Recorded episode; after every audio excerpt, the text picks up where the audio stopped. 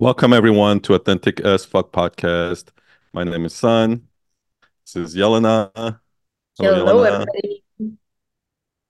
Okay, let's start.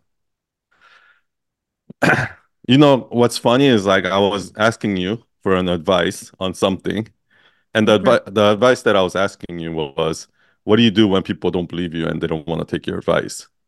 And then you were giving me advice, and I was like, and I was doing the same thing that I was asking you about, right?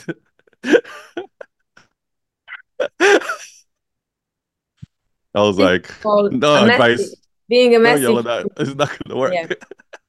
Yeah, yeah. So my advice on this, if somebody is believing in something, so we were um, commenting on uh, posting and why people don't post if they know that if they post for 100 times, they will uh, hit their goal or whatever. So the first of all, we don't believe it.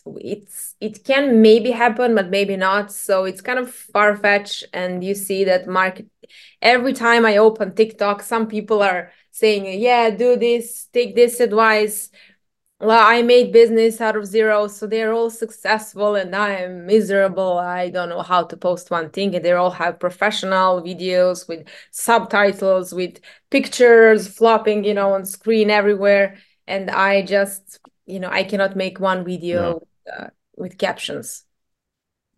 So, so then it's kind of in that maybe thing. If I post, maybe something will happen, but if I don't post, okay, nothing will happen. So this is same thing.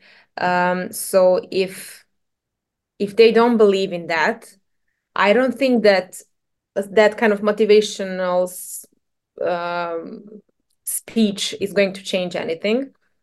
But what can help is, you know, for them not to believe, but to create a system that will kind of support and a little bit push them to to do the work. As for example, I have this uh, what we did in the beginning of um, our marathon or however you call it. So in in the beginning we had when we had uh, our meetings so we promised how much post we will post still next meeting. So every week you had your group that will check on you so how things were going okay so you didn't post why didn't you post? And then you're like "Mm, I didn't have time but next time I'll do it. And you kind of do it because you're too embarrassed to come again and to say that you didn't post and other people are typing in the sheet like yeah today I have this week i had five posts and you're like zero zero zero. So it's embarrassing and you will do it. Uh, so this this is going to help uh, to get to to build this muscle. Uh, and that's why i think for example this quarter i know this is my type so how i function is that i need to be a little bit forced to do something.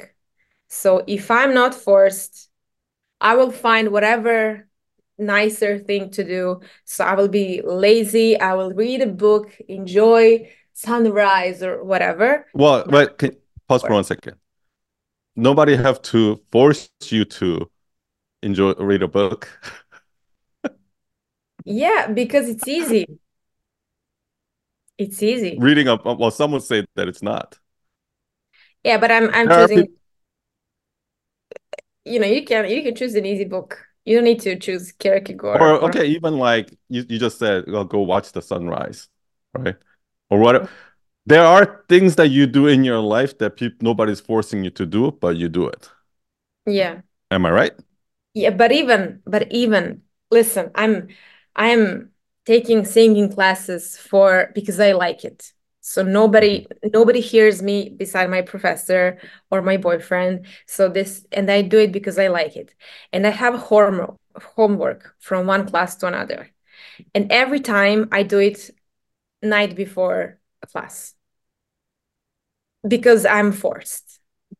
Even though I think through the week a little bit, but Okay, so is there anything that you do where you don't even need that?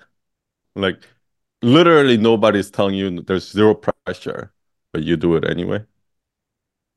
Um, I will do things, but I will not finish them. I will I will, you know, go easy. I will read, if I have a book, I will read one page and then switch to something else. And then, you know, it's not,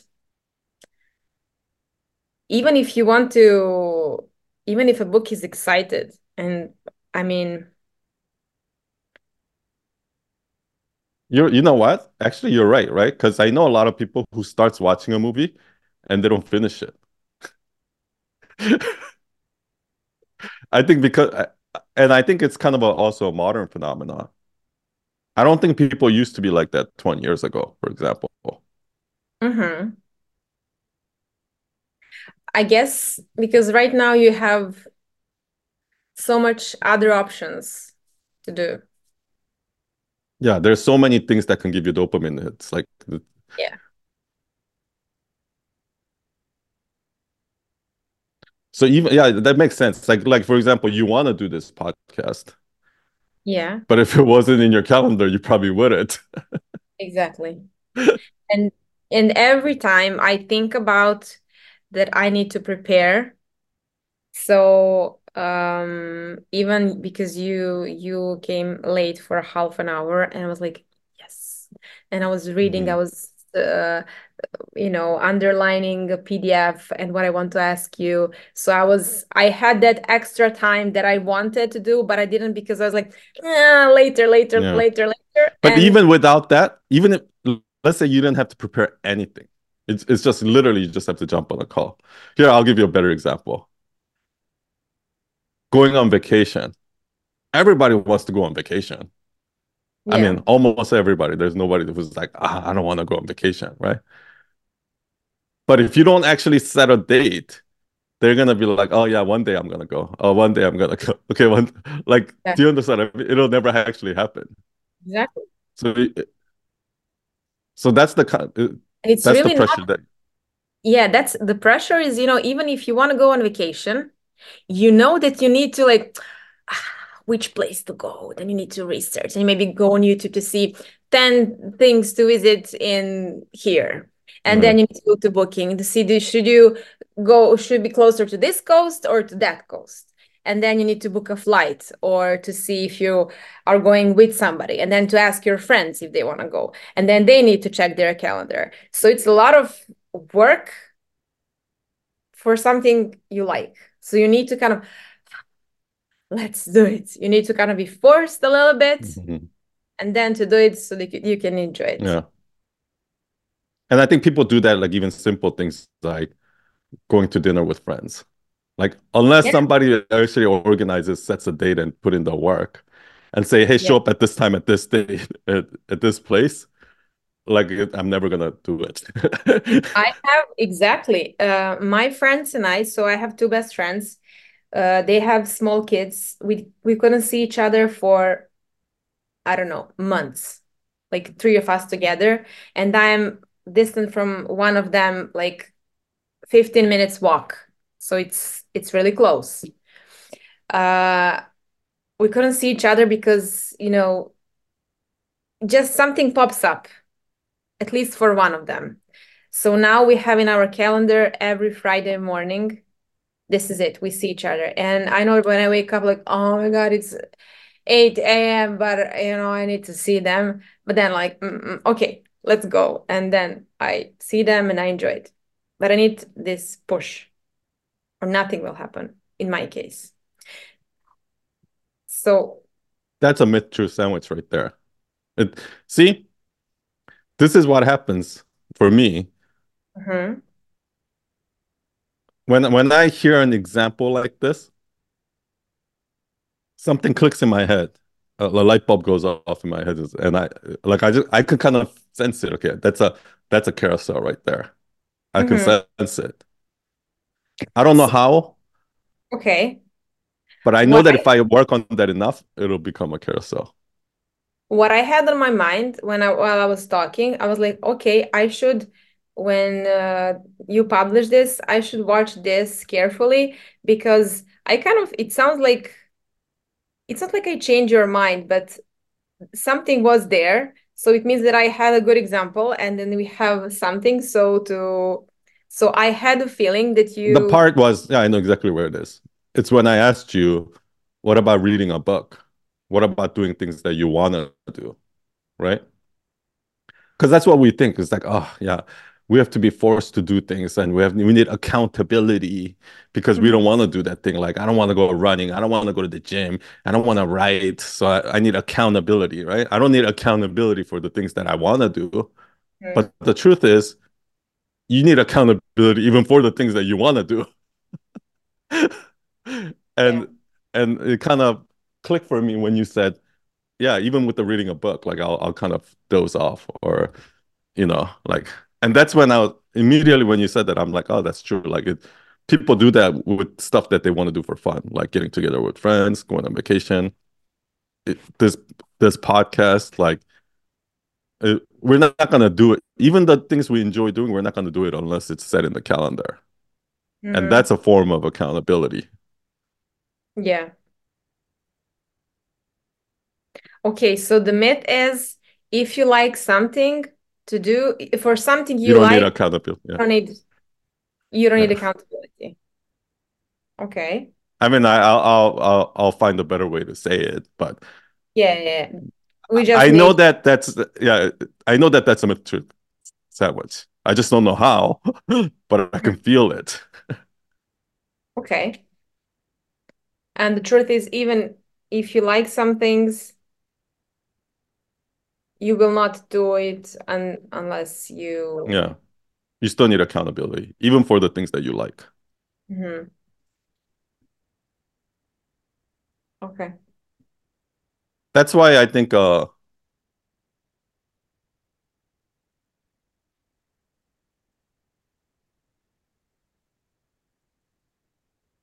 that's why I think gamification doesn't work. Like um even when you think about a video game, like let's say people somebody loves playing video games. It's not like they're sitting there just out of nowhere just playing video games. Do you understand what I mean? Like yeah. most people, it took a while for them to get to the point where they're addicted to playing video games. Like it didn't, it wasn't like that from day one. Mm-hmm. Do you understand what I mean? Yeah.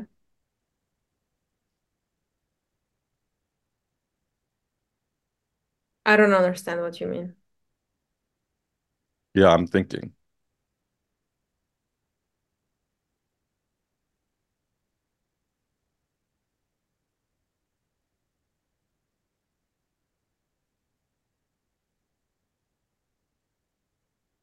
I'm I'm trying to think about those um those activities that people do that doesn't need accountability, like people who, who are addicted to games or people that are addicted to drugs or, you know, people that are like addicted to porn or something like that, right? Like nobody has to, they don't have to set a calendar, be like, okay, from this time I'm going to play video game. they don't have to do that, right? yeah. So I'm trying to think what, what what's the difference? What's the difference between somebody who plays video game and some you know, like, or you reading a book, for example.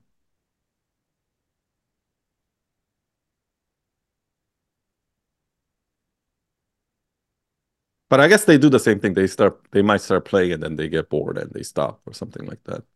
I don't know.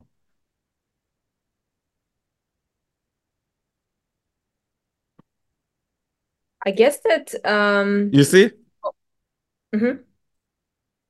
You see how when you really start try, sit and say, okay, now I need to turn into a myth truth sandwich, and I start writing, mm-hmm. it forces you to think deeper about this topic that yes. I normally wouldn't have.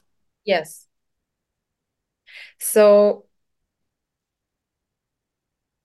um, there is a difference if you how much effort you need to put into you to to get your dopamine hit.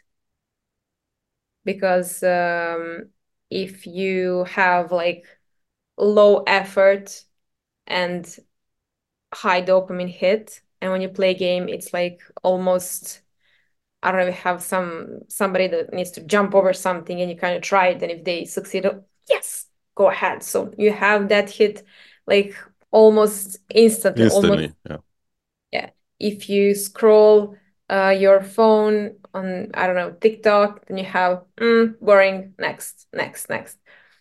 Um, so you have that.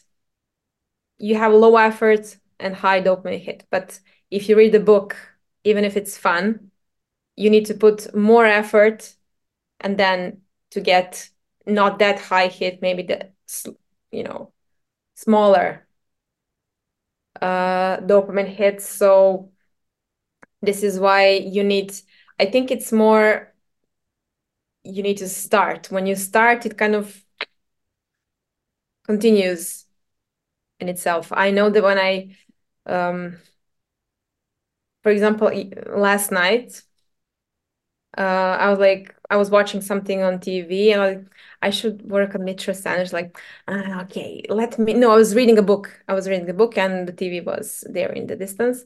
Uh, and I was like, let me read for one more hour and then I will work on myth truth sandwich. But I was postponing that because you know it's easier for me to read a book than to like sit and think. But once I said, okay, fine, let's let's do it. I enjoyed it. I went to bed 1:30 a.m. So because I was like, yeah, but but just let me let me see about this. Let me let me see more. So it's it's so funny when you're into it, but you need to force to start. That's why I need account. Maybe that's why we should have. Uh, remember one? I don't know if you remember. We talked about doing a Zoom, like a two-hour Zoom call where everybody comes in, mm-hmm. And nobody. We don't talk but yes. we just sit and write i would i would be the first to be there to to participate the, the hardest part is to get people there but yes. once you're there i think yes. it'll be fine that's why i was even though i was alone in my flat i was going to a library because people around me would sit and read so i would go i had you know people go to library because they need a quiet place. I don't know they have people in their home uh, i don't know walking around yelling at each other asking questions. They need peace. So they go there for peace. But i go there because i need to watch those people learning something because if they are learning then i sit like okay elena now we need to work. And then i do the work yeah, I I think that's maybe that's what we need. Like we just need to get people started, and I, I was thinking like, how can we get people started? And I think that's it. We need to have a group study session or a group writing session.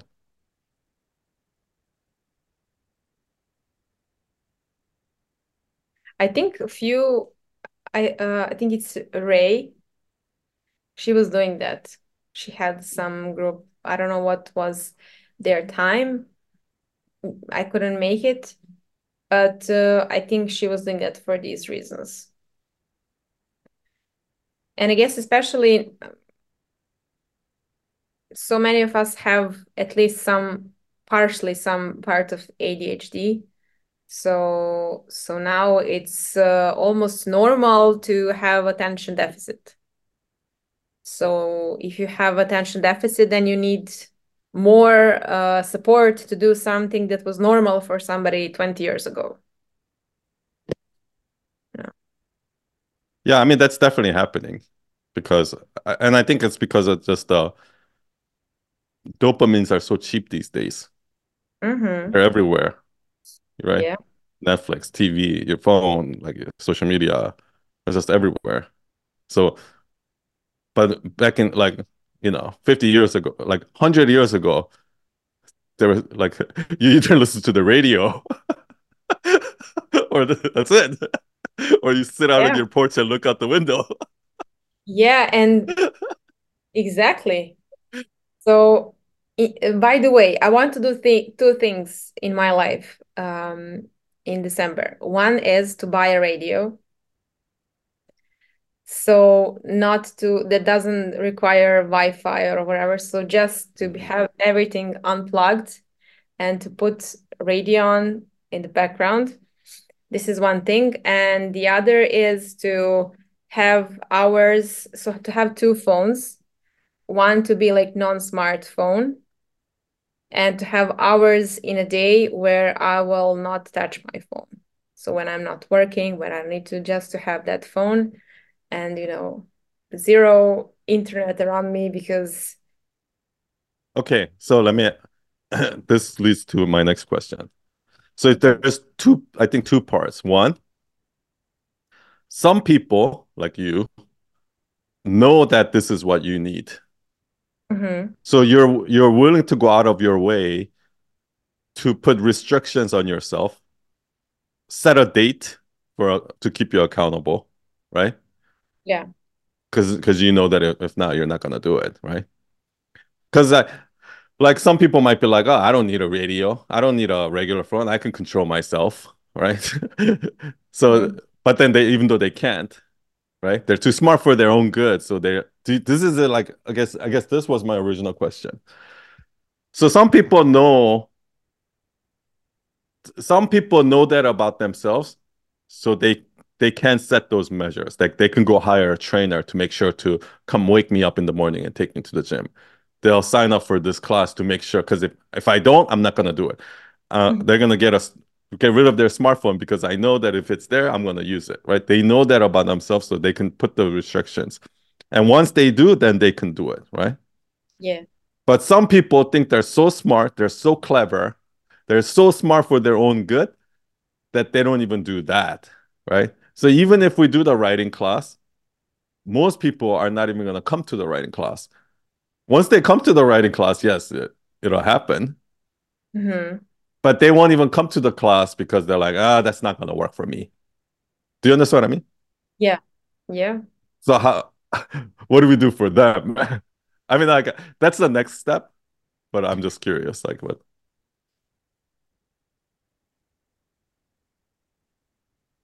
I believe in force So- But that, that's what I mean. The the class is the force, yeah yeah but they're not even going to come to it.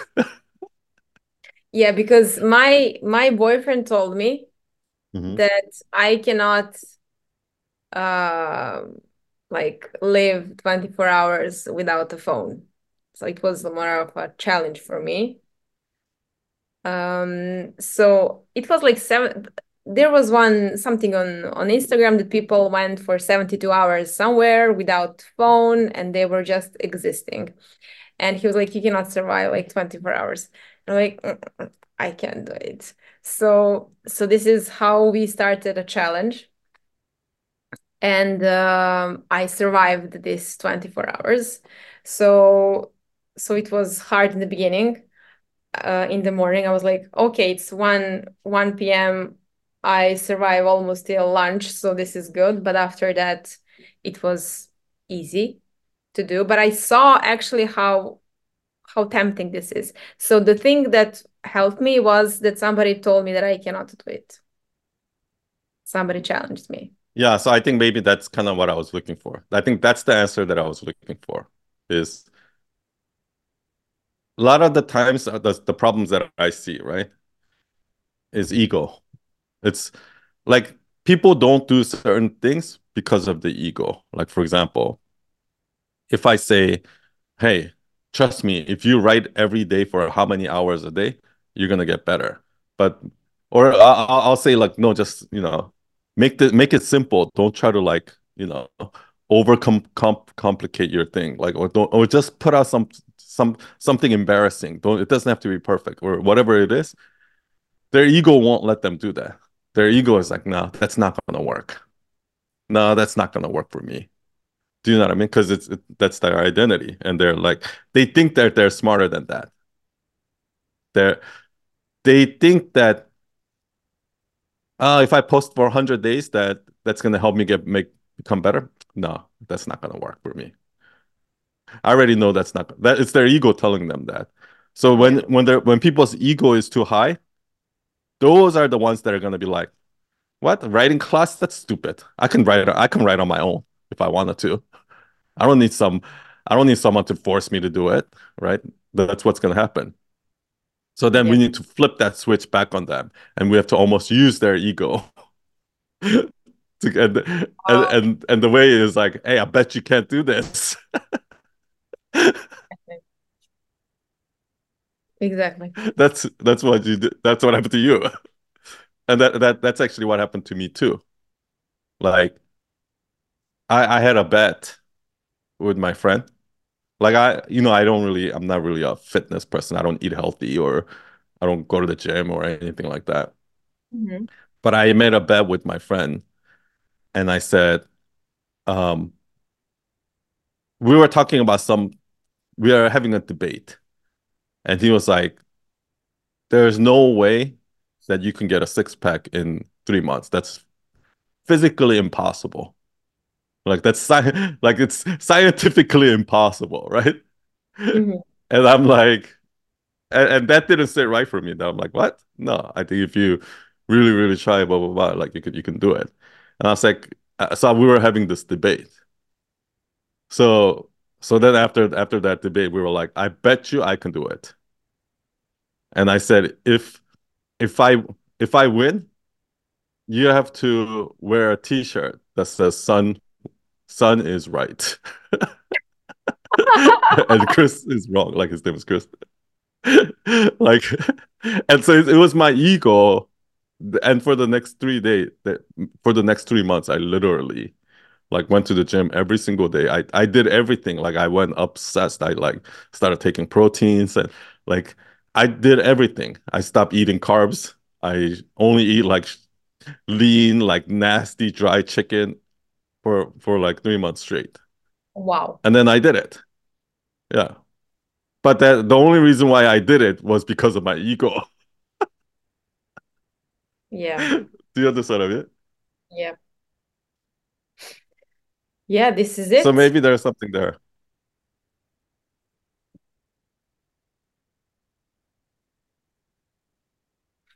imagine to have maybe for a starter like two sessions two two or three per week times to to see each other um and i bet you cannot survive this the whole month well i don't want to even go there yet until like let's do the first step which is setting up the writing class.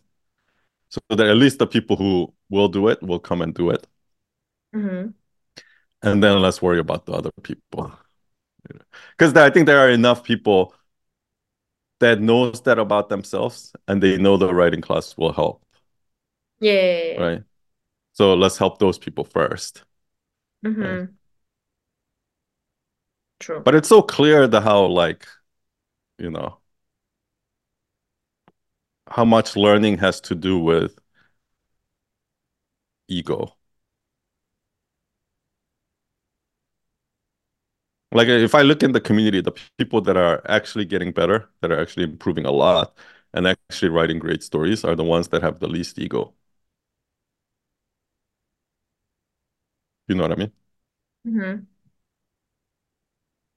Yes. Like the smartest ones are the one like if you look at the community, if I read the stories, like the best stories are the ones that are like just doing the work without trying to like without their ego getting involved.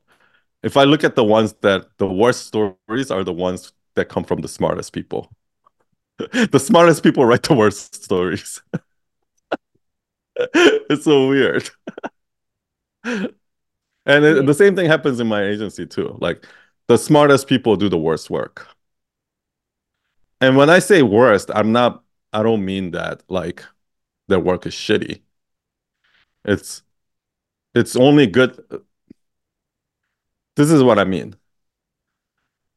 When I say the worst work. Um you know you know when you watch those like artsy intellectual independent films they're like, oh, that's that's that's very symbolic or something, and at the end of the movie, people are going like, I don't get it, right? Those kind of movie. But like all the critics are saying, oh, it was amazing, and this, you know, like this is so good, or blah blah blah. Like um, those movies are never like, for example, uh, have you ever seen No Country for Old Men? No, actually, that's a bad example because that that movie actually is good. it's, I mean, it's like also entertaining too, but like there are movies like that where all the critics love and all the filmmakers love it, but it's it's not popular. It's never a hit. Mm-hmm. Right? It doesn't do well. Mm-hmm. I see. And then you look at a movie like Marvel's, like you know, like Iron Man and those kind of movies, which is like a huge hit box office and everybody loves them. But then you know, like people like Martin Scorsese, like that's not a real film, right? Like the the real filmmakers like don't think that, that those are the best, right? But I think the same thing is happening, like with the content creating and and just in everything in general. Like people are usually people are too smart for their own good. They don't understand that you actually have to. Good doesn't necessarily mean smart. Yeah. that there's a tweet right there. Like, good content doesn't mean smart content. mm-hmm. Yeah. I actually think that, that that's actually a good way to look at it. Like, if you're trying to make smart content, that means you're doing it for yourself. It's for selfish reasons. If you really want to make, if you're really doing it for selfless reasons, mm-hmm. where you're mm-hmm. trying to help others, then you wouldn't make smart content. You would make good content. Yeah. Right? Because you know what I mean? Yeah. So it's easier to make smart content than good content. I think this is the reason why I personally don't post because I don't think that my content is good. But I know that you will say no. That you you don't think that your content is smart. it's not that you don't think that your content is good. You don't think that your content is smart. You think that? Well, that's why you don't. What? Oh, sorry. Well, I, I don't know. Maybe uh, maybe you were trying to say the opposite. Like you think that your content is not good enough. I think it's you know it's it's easy to to make smart content to look to sound smart to put so many words there. This is easy, and I don't like to see it. So I personally would not look at that type of content. But uh, wait, you would you would like to as a content consumer, you want to see smart content or you want to see good content? Good content. I mean, I I want to here and there see smart content for theoretical purposes, but uh, to create smart content, it's so boring for me. So there is like a zero soul that I invest there. And I will do that just for the sake of some outcome in the future. And that's why I it's so hard for me to do it. So um but uh, what really helped me through our conversations so far was that critical thinking concept like in general i I kind of right now it's obvious for me what I was searching for. So I was searching for uh, for learning critical thinking because um, uh, I see now now I follow some accounts on TikTok where people are discussing some trends. Uh, maybe you heard for Matt Walsh or some. So they're they're commenting on things like somebody say something that doesn't make sense but it's their argument and they want to debunk it with another example. So they're using this for political uh, purposes and I don't know, some social culture purposes. And this is actually what what makes sense how to debunk somebody. So I didn't know that before before I had so many conversations with you so that You so mean like you, you have to use examples? Yes. Yeah yeah yeah of course yeah that I, I i think that's actually where most people are struggling in night owl community is people are really having a hard time coming up with examples. Mm-hmm. And I think it's because they're trying to come up with the examples on the spot rather than because I think what needs to happen is you have to constantly be looking for examples all the time, every day, all day in your life, everyday life. And then when you write, all you're doing is you're just picking one of those examples. But I feel like what they're trying to do is they're trying to, they've already decided on the point they want to make, even though they have no examples. And then they're trying to force an example into it. Yeah. And that's just not going to work. Yeah, but but just to say this is totally, at least for me, it's so normal to to try to do it because, you know, you're in this concept for, I don't know, a decade or two decades, but uh, we are here only for one year maximum. So so we kind of want to be good students and to put things into to have a myth, to have a truth, and to figure out example. So um, I mean, this is this is the path. I actually think that you prefer to consume smart content, not good content. Why do you think so? Because good content is actually the ones that are like dumb. Do you know what I mean? Mm. Like the one where, you know, somebody come like yeah, good like good content, the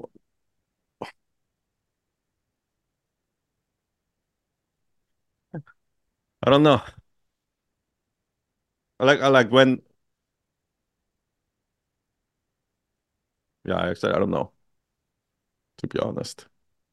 You know, you need to consume both because if you consume smart content, this will give you theoretical uh, perspective, but you need to transform smart to good.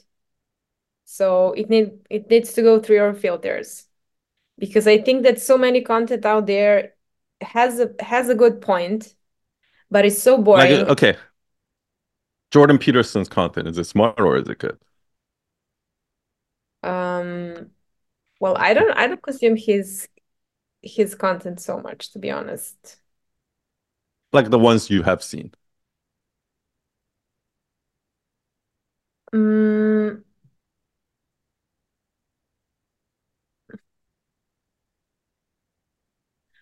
I would say it's more good. Yeah. And I think that's the thing. Actually, good good content are the smartest content. And Yeah. I guess that's that's what I'm trying to explain. The like for me, But you know what? Jordan Peters. Please, please give me give me just a second. So Jordan Peterson, he's me creating when you listen to him, this when he explains something, he doesn't have like uh introduction, the the backstory, the what is this connected to. He just have like ping, this is it, an opinion on something. No, he doesn't. No, he has the all those. He he has he has the premise, the backstory. He has the whole thing. I don't have that impression because maybe I'm not saying that he's just saying things out there, but in terms of how I imagine smart content is like a I don't know lesson, like a chapter from from a, a book on some topic. So you you have that kind of introduction. So we are talking about this. When you do this, it happens like this. La la la la. It is boring, but it kind of give you broader picture. But he, from that broader picture, he's choosing the answer. No, no, okay. showing you that. In your opinion, what's a smart content on TikTok or Reels? What's a smart content that's done within 60 seconds? Mm, for example, um, five five ways that you can um, help yourself if you have anxiety attack, panic attack. for example. Okay, like to me, that's a dumb content. but those are the content that works well. Or or I don't know if you have um, if your nervous system is in fight or flight, this is um, how how this connect how this is connected to your um I don't know neurons or something. Yeah, okay. Yeah, that's smart content that nobody will that nobody consumes, nobody cares about. but here's the thing, like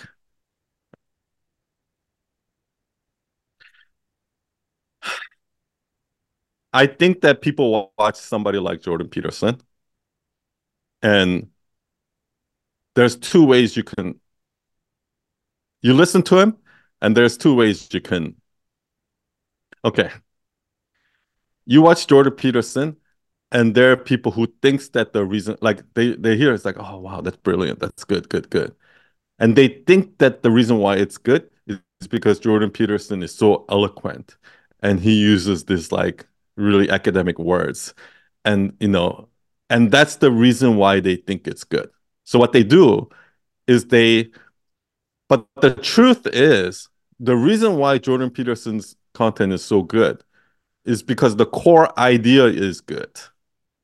And mm-hmm. he can take the core idea and articulate it. He can take the thing that everyone's already been feeling because it's the core idea is universal. It's actually human. It's it. He understands psychology. He can take the core idea that everyone's been feeling. Oh, I felt that way, and he can articulate it in a way that people are like, oh, I've always felt that way, but I didn't know how to word it. But he articulated it perfectly for me. Yeah, and that's yeah, what yeah. makes his co- content good, right? But what what what people think they look at that on the surface level they think what makes him good is that he knows how to articulate and use these fancy words and things like that. So now they go out and they try to make a content using these fancy words when they don't even have the core idea or concept. So okay. it's like they don't have the foundation. They just have fancy words now. And those are to me those are the worst kind of content. Do you understand what i mean? Yeah. like i actually think that you know, like I actually think that if you have the foundation, the core idea, you don't even have to use fancy words. You can talk like a six year old and it'll still be good. So, how do you think he comes up to a good idea, to a core idea? Like Jordan Peterson, you mean? Well, I mean, but because that's that's his job. like he, yeah. he didn't get there overnight. The, the thing is you need smart content and then you need to um, polish your filters. If my filter, if my only filter that I have if I consume smart content is repetition, then you know my tool of box is too simple so then i need to have uh, i don't know critical thinking. Then like these tips that you gave to us how to make a point and how to come to an example. Um how to kill the darlings. So these are filters. How to talk about it more time and to see to get the feedback. Who to ask for feedback. So these are all filters I don't know what that means.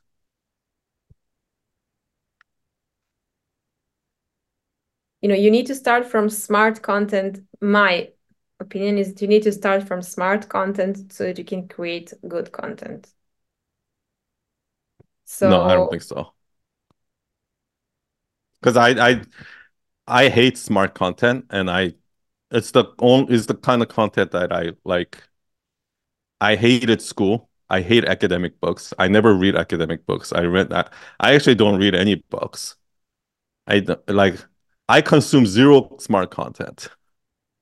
So if you start talking to me about some theory or something like that, and and like okay i don't care like i i only i can only consume stuff and i can only like i only want to hear things if i can connect it to my own personal experience like okay i know that in my heart that's true.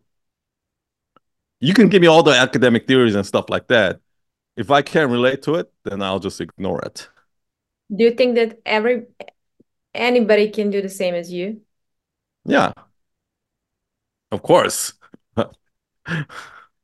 Like and that's why i'm not really like a big fan of like people who who speak academics and you know talk about all these academics when they have no real life experience because i think real life experience is how you connect the dot between that academic idea and like a lot of the things that i i find out like i a lot of the content that i say or a lot mm-hmm. of the things that i say I didn't read it from a book. I just said it because I personally experienced it and I've seen it around me and it's and then I'll say it. And then somebody will, will come to me and be like, oh yeah, that's the Dunning-Kruger effect, or that's this theory. And I'm like, okay, I didn't I had no idea. Right? It's usually like I I feel it and I talk about something that I already I know to be true in my heart and then somebody will come and say, "Oh, that's that's this theory from this guy." I'm like, okay, I don't give a shit. like, I, I, I somehow I reached the same conclusion, right, from my own experience, right? But I like I if I were to start from the theory and work back, that's stupid. Like, why why the fuck? Why would I do that? Like, do you know what I mean? Yeah, but okay. And I think right now the problem is a lot of people start from the theory and I, then therefore I, they don't really know what it means okay so what is your advice for me? Because i'm starting from theory and i have believed that there are some things that are maybe at least established in some circles. If i think about psychotherapy if we think about how brain works how um i don't know different type of therapies different techniques um um, early development theories on attachment, early attachment, and traumas that develop from uh, from those experiences. So this is theory. So what what's your advice for me? Because I start from that place and then I connect what makes sense. I don't I don't adapt like everything, but some things I definitely start from theory.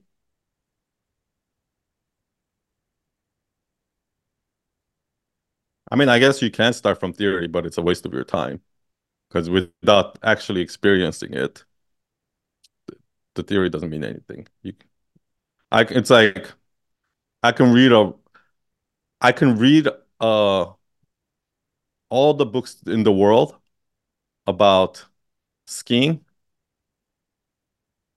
and then you can talk to, and then imagine me trying to teach somebody how to ski versus somebody who's been skiing for 10 years and then trying to teach somebody how to ski right? It's going to be totally different. And even if i read all the books on skiing i still have to ride the ski and experience it before i can actually understand it.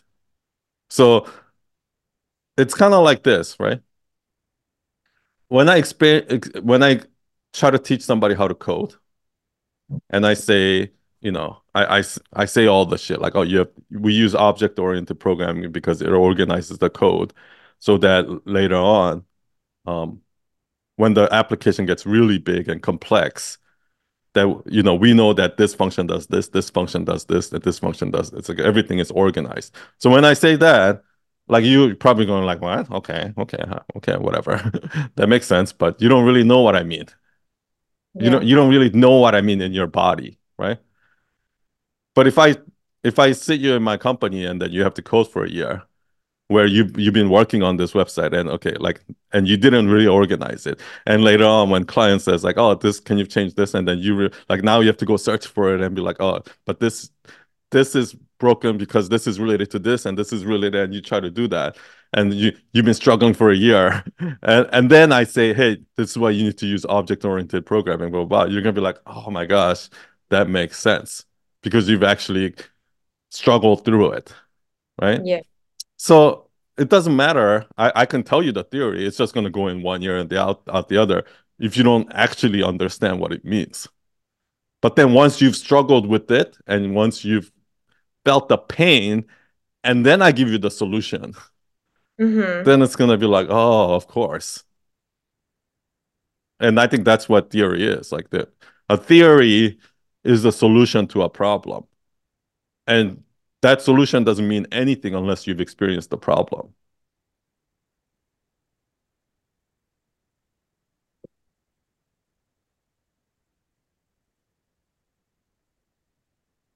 I mean, it's different when a problem is a program and when a problem is a person.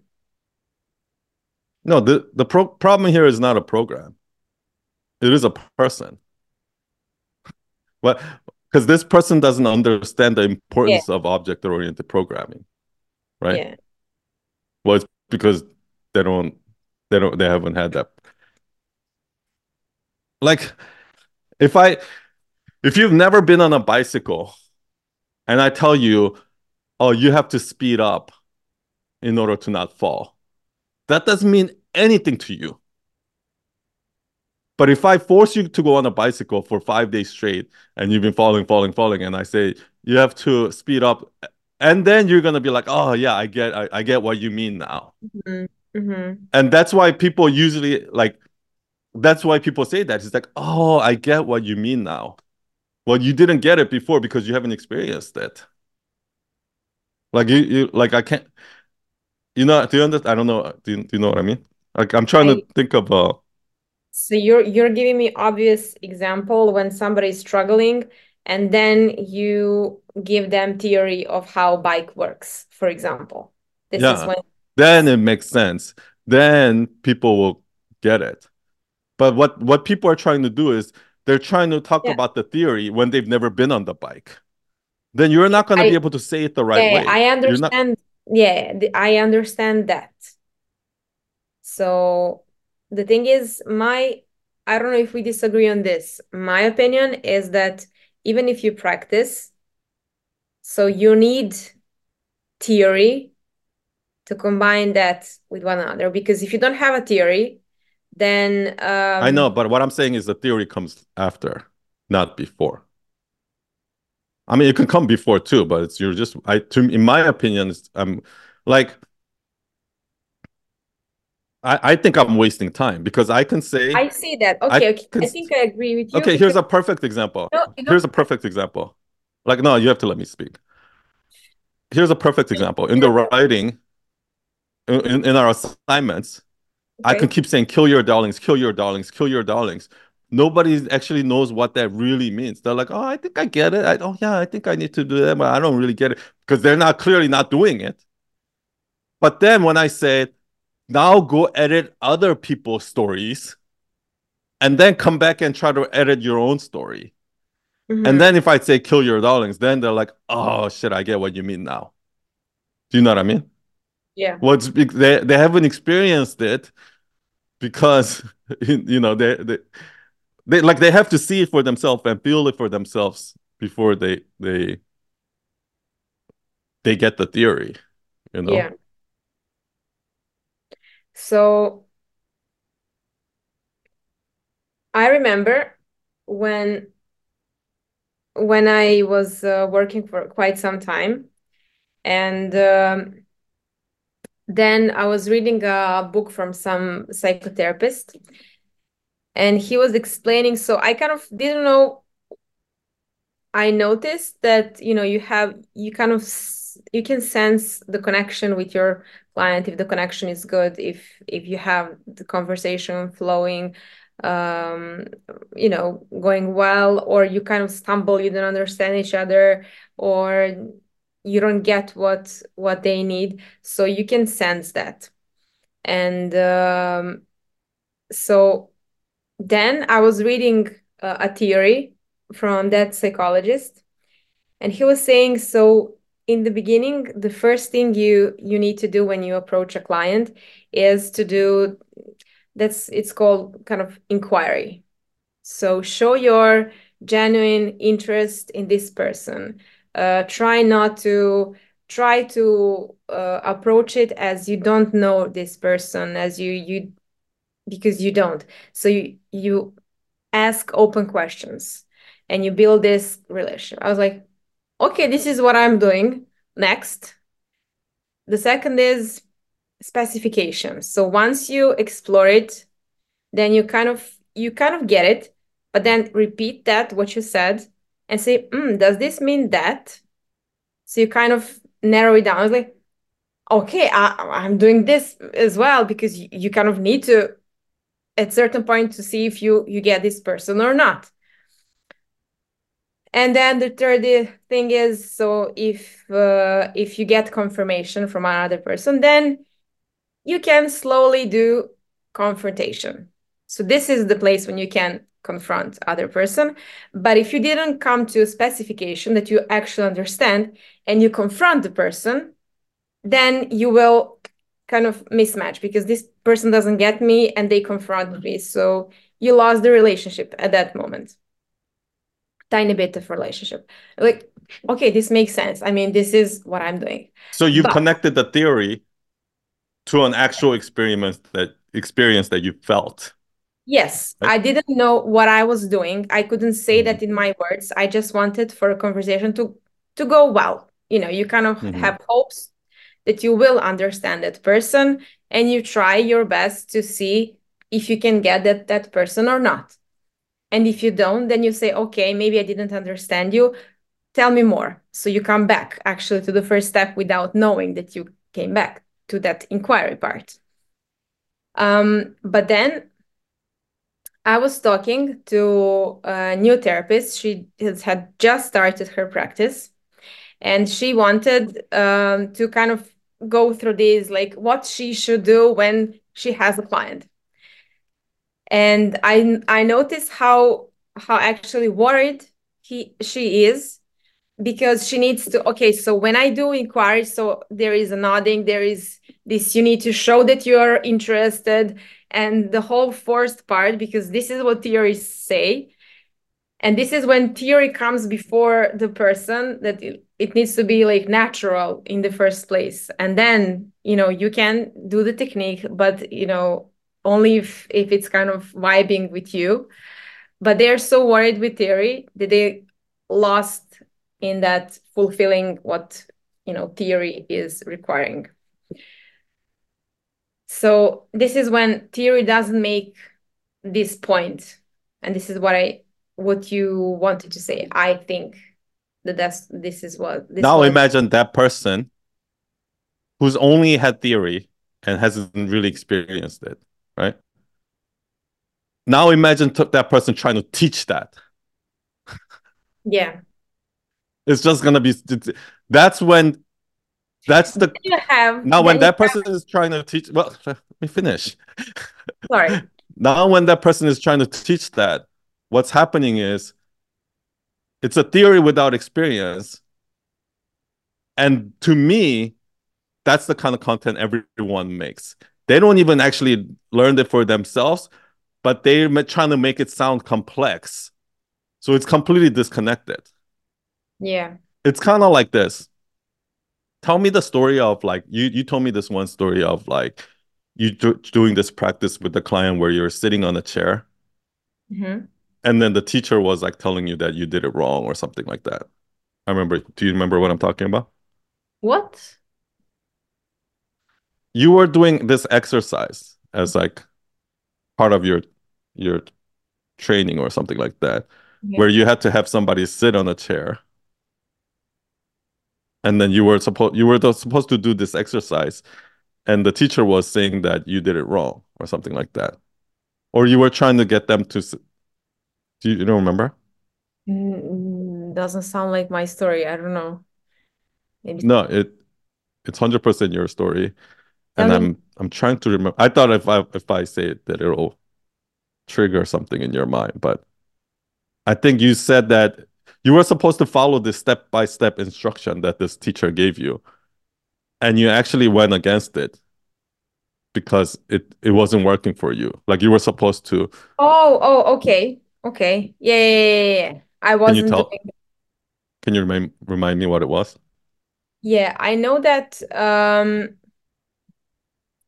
so I don't know there there multiple things about uh, about techniques. So this there is one that I don't know what is the exactly what I told you, but there is a technique about that you do on chair, and then um, so you have a client that is having problem with some person or some interact in their mind and what you do you put a chair uh, and then put that interact on the chair. So then a client needs to, uh, you know, stand up and sit down on another chair and to say what they think, you know, from that kind of different role. And I wanted to to do that technique but the moment when a person needs to stand up and to sit on another chair it's it's so it was so awkward because you know like you're forcing a person to to kind of do something and then they they cannot go into that role. And you know the the exercise not having their own fulfilling their purposes.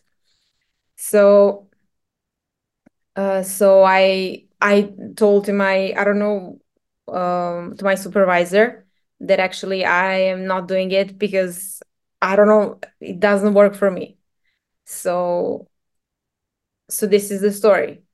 Um, and what did your supervisor say? Well, uh, they just she just explored it, but she didn't, you know, she was like, fine, okay. She asked like, what happened?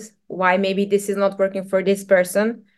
But uh, you know, I don't know. She just maybe this is not the same story because I don't remember the story like that. Because the story was something like, um, this is what we were talking about.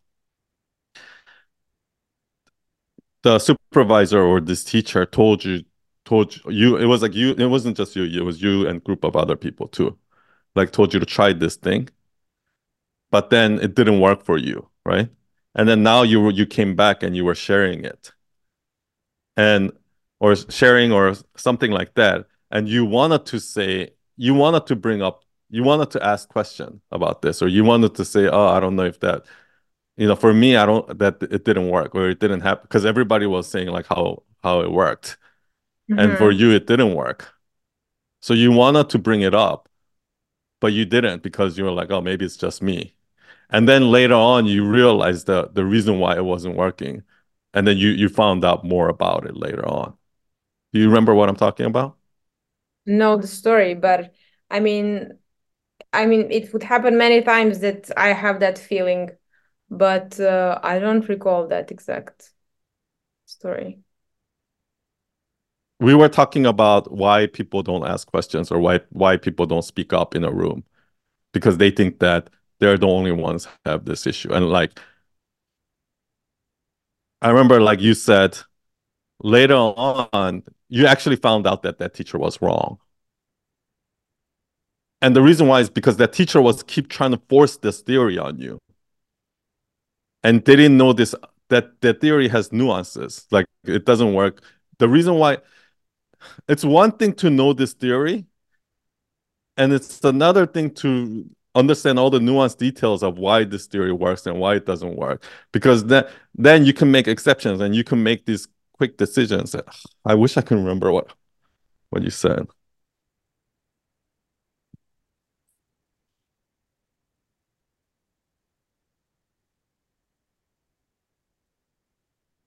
I don't know. I know that I applied this technique in different way.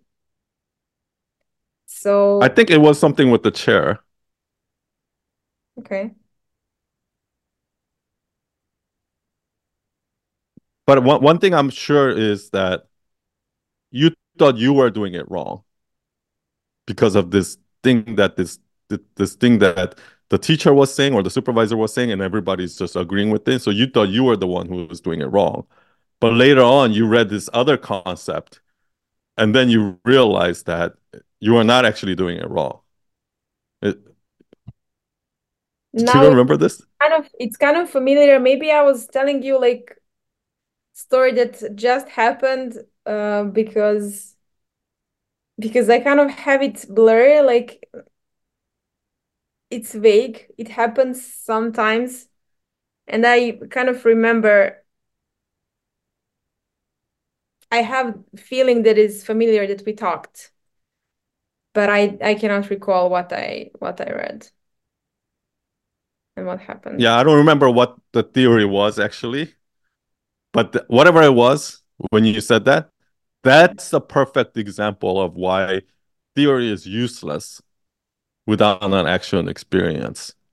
Because that teacher, whatever that supervisor who was telling you that stuff, he's he's basically regurgitating theory from a book that he read somewhere without mm-hmm. actually experiencing and understanding the nuance, all the little intricacies, the details of that, why it works, why it doesn't work, and in what cases it works, in what cases it doesn't work, and it, there's million different case scenarios, and unless you've actually personally experienced it, the theory is actually going to be that maybe the theory is right, but you're going to teach it the completely wrong way. And when the students are doing it wrong, you're not even going to know that they're doing it wrong because mm-hmm. all you know is the theory.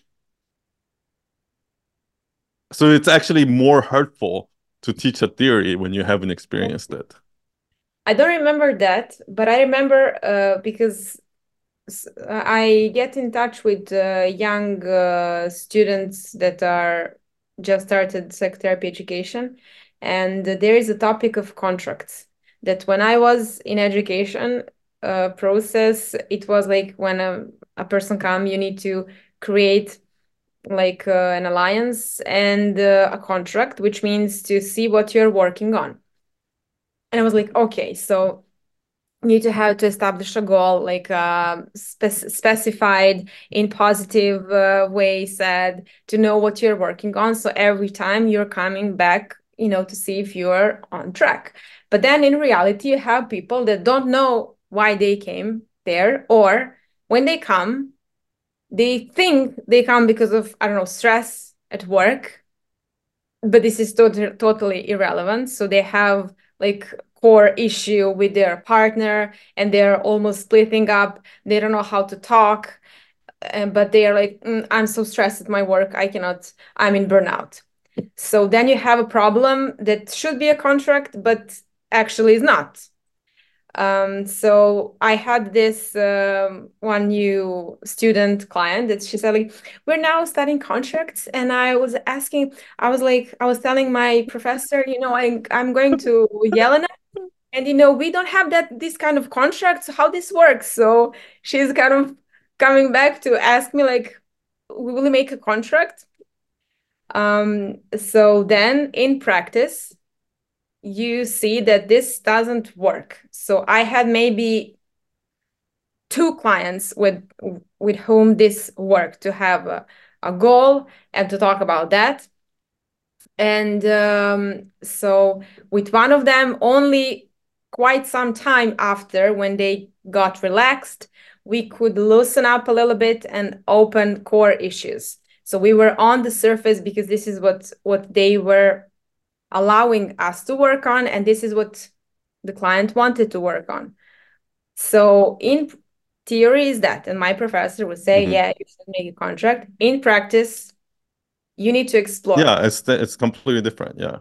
Like it's everything sounds perfect in theory until you actually try to you know like actually do it and that's when you hit the wall right? Like that's when shit is gonna hit the fan and you like that that's why you you need to and yeah. many times many times it happened that you know when you come to your supervisor they the first question is okay so we are here for supervision. So um so we have this i don't know client. So what's the contract? So this is the first question. And many times and i was talking to some other colleagues uh, that are also experienced so how they work on this they're like i don't know I don't know what's what's exactly contract. So we have this topic that is like present right now, but you know, few topics are popping up all the time. So it just you naturally use what they are giving to you right now, but it's not like out of the blue sky you have like three topics that are there and you're juggling them around according to the vibe of the you know person what what is happening in their life. So when your supervisor is asking so what's the contract? you need to say yeah we are working on uh, and to have some established answer because this is what uh, theory requires you know she needs to check the box. Oh okay this person has a contract so right let's go. Yeah. So i think what this is this is the thing. The person who is who has all the theory but hasn't experienced right? To me smart content is those is all just theory based they've never experienced it. They're just using these words that they read in a textbook or something like that and they're just regurgitating. They don't even know. They haven't even really learned the lesson on their own yet right?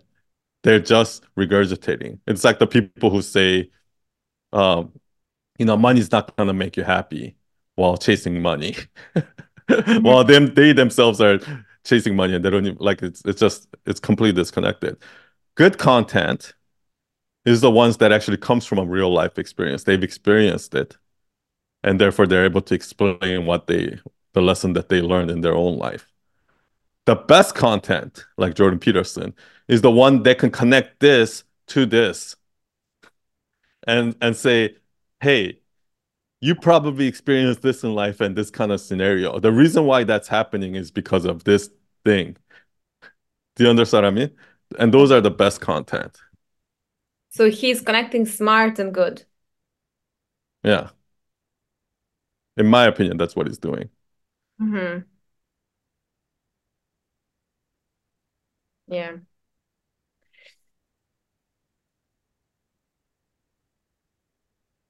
So this is why I don't post because I don't have good content. Um, well, good content is uh, from your own experience. Yeah, yeah. I don't. And I can kind of see, like, I don't know if you noticed that when you read the stories on Circle, the myth truth sandwiches on Circle. Mm-hmm. One thing that I see is uh, some people or a lot of people write myth truth sandwiches or lessons that I I don't think they've actually learned. Mm-hmm. like it's not a lesson that they learn from their own life. It's a lesson that they read in a book. But like, and here's how I know. If you say a lesson, right? Like for example, uh, if I say like uh, the five second rule by Mel Robbins, right? Like, okay. you know, the longer you wait, you know, the you know, like you just have to say five, four, three, two, one, and boom, you have to do it, right? Motivation is garbage. You know, it, you have to have discipline or what that kind of lesson, right? And then I say, okay, give me an example. Give me an example from your own life when you've done that and tell me a story. Like they can't. It means they haven't actually learned the lesson in their own life. They're just or or they maybe they have learned it, but they didn't connect these two yet. Mm-hmm. They don't know they have this experience. Oh yeah, I remember like I went to uh this bar and this girl smiled at me, but I was like, uh, I didn't I didn't go up to her and talk to her right away. I was just like overthinking, what should I say? Blah, blah, blah, blah, And then like I got more scared and more scared, and then I just ended up not talking to her at all. Well, you've experienced it right there. That's the five second rule. You didn't apply the five second rule, and that's why you didn't do it. But you don't even know that those two are related. Yeah. Do you understand what I mean? I I see a lot of that actually. Like they read some lesson here and they're trying to make it sound fancy and you know oh you know like you know that's why you know emotional that's why emotional pain isn't always you know like you, you know you cannot heal emotional pain like this or like they tr- try to use like the the life coaching language or the therapist language or something like that to try to teach this lesson but they don't know how to connect this to an actual experience that they had because if they can, that's what makes the content good. Yeah. And it's I think it's because they're so focused on this and they're not focused enough on this, on their personal experience. For me, whenever I hear an uh, a theory like that, a lesson from some life coach or some therapist or, or some some ex marketing expert, whenever I hear a theory like that, if I can't connect that dot to some something uh, uh, an actual lesson that I've actually learned in my life, I just ignore it until I hear something that I can connect to. Mm-hmm. And then and then like sometimes I might ignore it because I haven't learned it, but then later on I did learn it, so now it makes more sense. You know what I mean? Like I think everybody says be present, be present. Like oh, like you know, like you, you have to you know stay in the moment, be present. But I think most people who say that shit don't actually know what that means. I have one question for you. Do you can you recognize who is a theorist and who is applying it on uh, Karl Marx is a theorist. That that's why Karl Marx is so dangerous. And that's why socialism and communism is so dangerous because it's all only based on theory and not practice. Because theoretically everything makes sense but it just doesn't work in practice because and you know like here's the thing right i don't like listening to people that are talking about all these virtues and all this all this you know oh you know you don't care about humans you want you don't want to help humans when like i i actually i i for me it's actually important to look at the judge the character first like Karl Marx was an asshole. Like, and he was an asshole. He was mean. He was like, he he he he didn't have his own shit together while he was preaching to other people how they should live. So that that that already is uh, there's a disconnect there, right? Like, like his theory only works when people are virtuous. Like Socialism and communism only works when people are virtuous. But look at you yourself first, Karl Marx. You're not virtuous. You're fucking selfish. But you want everyone else to be selfless? That's why that theory doesn't work. I see. So, like, socialism only works when all humans are selfless. But the truth is, humans are both selfish and selfless. And that's why that only works in theory. I see. But anyway, I'll, I'll give you an example from Jordan. What Jordan? Uh, Think something that Jordan Peterson says at the end, and we'll finish with that. But I want to go through the myth truth sandwich first. Okay, so I'm I'm just curious. Can you notice theorists on social media? So who? Oh, everywhere. Like the the far leftists right now, like all of the ideas and shit that they're talking about is all based on purely just theory misunderstood theory because they didn't apply they they don't have practical examples. Hit me with your myth truth sandwich. Okay um i have a few of them. So um let me let me try this one out that it needs some darlings to kill. So i'm aware of that um so the road to hell is paved with good intentions. Let me copy it. Oh, I haven't heard that one. The road to hell is paved with good intentions. Okay. That's socialism. That's socialism in a nutshell. yeah, uh, we we use that phrase a lot in Serbia. So I found. Yeah, because Ser Serbia used to be uh, under USSR, no? Um. well, people say uh, if you don't have anything nice to say, wait, is this the one? Okay. Mm -hmm. People say if you don't have anything nice to say, don't say anything at all. Think about these nice comments. Your makeup is so good, but you never comment on their face when they don't wear makeup.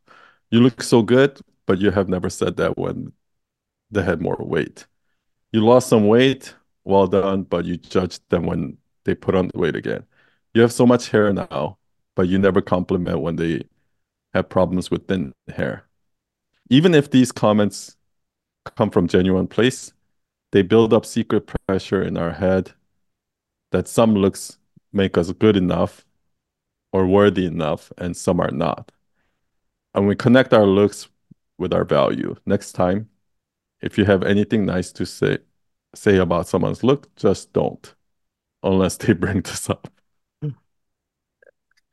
How to approach this? Do you want me to ask me questions or to say how why I Yeah, where did where does it come from? What what from a personal experience? In my family, it's mm-hmm. so spreaded that you know if um, your family, your extended family is commenting on, on your look, it's something that they have right to do.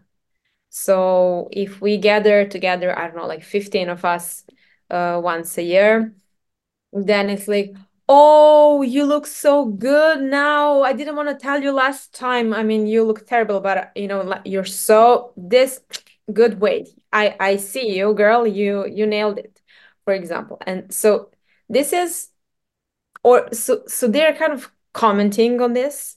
Or what's in your face? Is that a pimple? So what's happening there?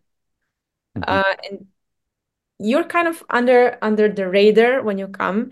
And i remember me having thoughts like a day before i need to come to see mm, what i'm going to wear because uh, if i'm not satisfied with how i look how to cover what i don't like. Um, or so even when they comment but this is nice comment and my um aunt would say but now you look really good. I'm telling you because it's good. In my mind there is like some kind of standard some level of what is accepted and what is like complimented versus this means that i cannot i can i cannot be fine with not caring how I look. I need to care how I look. So even if it's a good comment, especially with weight and with look, I think these are topics where women especially are sensitive because you know we are exposed so much to some standards. We can pretend like we don't care but we see that. We see so good looking people and it kind of builds some pressure. So um, i prefer uh, that nobody tells me anything just let's talk about anything else. So this is one thing that happened. So you rather people not compliment you at all? Mm, uh, not compliment not compliment weight and look like physical look. They can compliment how something fits how i combine something uh, how something goes well with my personality um, but not something that is connected to especially like you know your number of kilos and your so let's say you you gain some weight. Yeah. And then let's say you lost the weight. You don't want people to compliment you on that. No. Unless i bring this up this is another story. This is another story. I have what what, what about like mark marco? Do you want marco to compliment you on that if we talk about this, then yes. Say it but again. If, if if we talk about if I bring this up, yes. But if I don't bring this up, then no. Yeah, but Marco would know what like what I'm saying is uh, somebody who cares about you. For example, if I'm gain if, if I'm gain, gaining some weight, like I want people that are close to me to tell me that, son, you're you're kind of you're letting yourself go. You should, you know, you should watch what you eat or something like that. I I prefer somebody yeah, tell imagine, me that. And then when imagine, I actually get fit, I prefer them to compliment me. Okay. You know what I mean? Imagine an average person saying that to you. They would probably not sit with you and talk, "Hey, I see something is happening, so how are you feeling? I see that you're gaining some weight. How are you about that? This is not an average person. An average person will say, Oh my God, you're so fat. What's happening? So this is. Yeah, no, I prefer that. Wow. I prefer somebody to make fun of me than for for them to because like I if somebody don't want to sit down with me and have an intervention like seriously and blah blah blah, like I don't want that. Right? Well, okay. I, I don't because I, I want them to just say, son, you're getting a you're getting a little fat there. I, I want people to say that because that's how other people everybody else is looking at me. So I want to know the truth. So. I, I know that okay, I, maybe I need to like cut down a little bit, like I, you know. Yeah, the thing is, the good thing about that is it shows you are not self-centered around this topic. But if you imagine a person that is already too focused on their look and you don't connect your value to your look because you weren't exposed or you were exposed but you didn't take it seriously, that kind of influence from the outside. That's true. But in in many cases, um, especially girls and women, I mean, I had my first uh, diet restriction when I was third grade, so it was like nine years old. So at nine years old, I knew that I want to lose weight. This is not normal. So so now we're so because you know this standard is in our head. That's But why I think the compliment is a good thing. Because if if I compliment you on your weight, that means I'm not like hurting your feelings. Do you know what I mean? But then it, it that's almost like a nice way for me to say, oh, you know, you should probably try to stay fit, right? And eat healthy and, you know, exercise it. Do you understand? That that's almost a nice way for me to tell say that, no? yeah, I have a problem with with focused with focusing on bodies, you know, because uh, f- I heard, for example, in I don't know Scandinavian countries, um, there is one uh, person that What's the uh, difference between body and health? between what? Compliment like what's the difference between commenting on somebody's body versus commenting on somebody's health?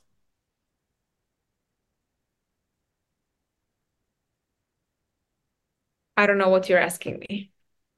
Like what if somebody all they did was keep eating junk food? Would you comment on that? Like if okay, if somebody was like smoking all the time, would you be like, hey, you know, you should try to cut down on smoking? Mm, well,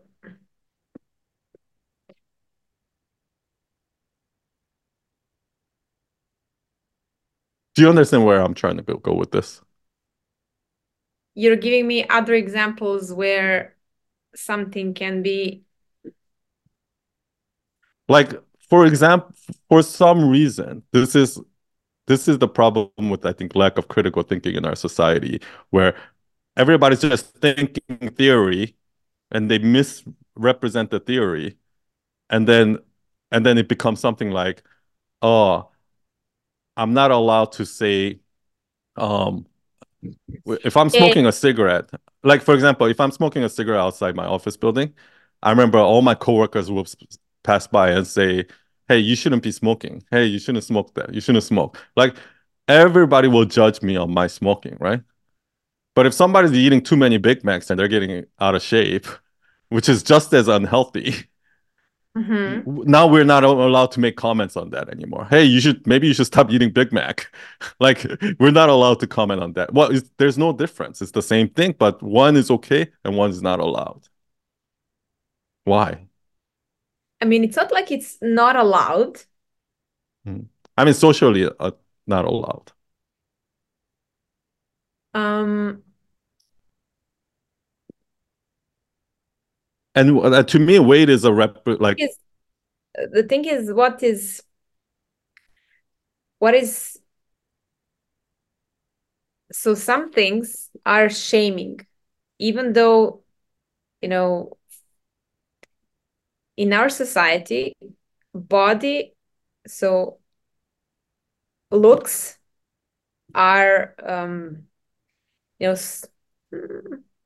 I think we're too centered on our looks, and this is how we, by complimenting in or judging it, we are focusing our brain even more on this thing. Even though in majority it's not the core issue that they just it happened that they eat junk food and they are now overweight. It's in many cases interconnected with different issues. Uh, to use um, addiction. Same thing with smoking. Same yes. thing with smoking. When somebody's, yes. so, you, you don't think I feel ashamed when I'm smoking and every person that passes so by says, believe, hey, yeah, yeah. Like it's the same thing. So why is one okay and one not okay? The thing is, uh, shaming, yeah, shaming in general. I don't, uh, I think that So if somebody says like that I shouldn't smoke, about shaming. Do, so... do you think that's shaming? What? If somebody tells me that I shouldn't smoke, do you think that's shaming? No, because we guess that you don't connect your value to smoking. But no, I I, I don't know what that means. Okay, like well, so if some, uh, uh, I don't understand the difference between if somebody's eating unhealthy, I, I can't. I'm not allowed to say, "Hey, you should eat healthier." You're, you're, you know, you're eating too unhealthy. I can't say that. But if somebody is smoking, I can say, "Hey, you should, you know, smoke less or quit smoking." I think like I, I don't understand the, the difference between those yeah, two. The topic of look mm-hmm. is um different than topic of being a smoker. So um, people who have challenges to accept their look, they attach their value to their look. So if they don't look bad, they kind of demeanor themselves. So the whole problem is focus on that. And I see, for example, um, uh, in Scandinavian countries, they don't pay attention to how people look. So they don't wear that much makeup. They don't, they just don't care. They just exist.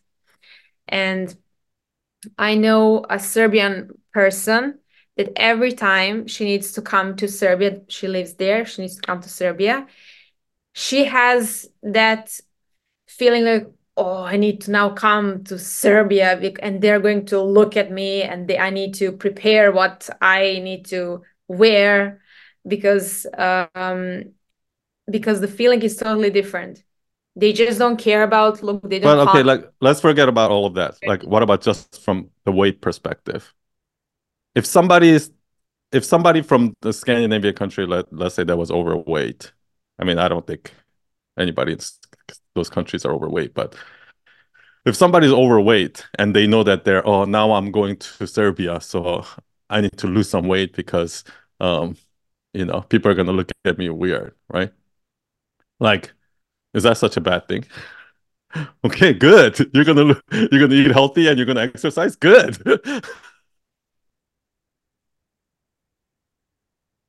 Do you know? You, you, you understand what I mean? You're focused. Yeah, I see that you're focused on a result, and I am focused on how some person is feeling about themselves.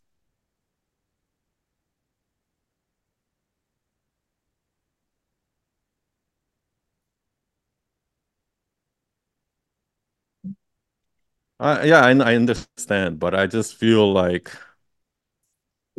it's um I understand what you mean, but I just think that the way to go is not to say nothing. because that's just like saying if if a child is eating junk food, just let him eat junk food. Like it's it's just like the way to the way to help that person is not by accommodating their like you know like accommodating what the thing that they're doing wrong. No comment, no comment that I wrote there in the example. is not um, a comment that actually is like sit and talk or being invested invested in conversation it's just taking something saying something without um, without any thought so i think it's different for yeah let's go back to the carousel yeah i think it's so, different for the male and for the female. The same thing this is more applicable to women than well this is what i mean. So theoretically you're right. Everything you're saying is right. Theoretically it's like that shame of you know look and thing is not going to make them eat healthier and it's actually going to stress them out even more and they're going to eat more unhealthy. And theoretically all of that is correct right but here's how people mistake that i mean this is this has nothing to do with your mature character cell this is just more to do with the theory versus practice right okay in theory so what people do is because they know this theory, what they end up doing is they're like, therefore, uh, you know, we can't fat shame people. We have to have body positivity movement, and we have to have healthy at all size. And they they promote obesity, and by by putting co covers of like obese people on magazines, and they say, oh, that's perfectly fine. That doesn't some because somebody is obese doesn't mean they're unhealthy. And then now they make up this live fantasy world which mm-hmm. actually causes more problems because now do you understand what i mean? Yeah. So it's not like that narrative is not helping those people at all. Like it's why do what you think do you think more... helps what narrative do you think helps? I actually well not doing that for once. Not okay. doing what? not not not accommodating it not okay. catering I, I, to it. I agree. I agree. Like I, I i i i'm totally against the whole body positivity movement and the healthy at, at all size that uh, and putting this like you know taking taking these like you know beautiful women out of like victoria's secret and replacing them with like you know overweight women like i don't that i don't think is helping. I mean that even that doesn't work. So i agree well i think it actually makes it worse is what i'm what i'm trying to say. Not only does it not worse work i think it makes it worse. I actually think a little bit of pressure is good. And if you go back in the 50s right if you go to korea if you go back in the 50s right? Yes there they are yes back then people did say back in the 50s people did if you're getting fat people did say hey you're getting a little you know fat there or whatever. Like people will shame you for for getting weight. Well it worked because if you look at videos and photos from 50s everybody was healthy and everybody was fat. Do you understand what i mean yeah. And in korea it's the same thing. If you go to korea most people are felt like in america especially here in texas i think something like 50% of people are overweight and something like or 75% of people are overweight and something like 50% of people are obese right? So i mean like okay. We what we basically done was we sacrificed uh, heart health over mental health right? So now the number one cause of death in like here in america is heart disease and that all comes from like okay so, oh, I'm gonna care about your mental health. So I'm gonna do all of this and be safe around you and blah blah blah. But then instead, I'm gonna kill you with the heart disease. That's basically what's happening.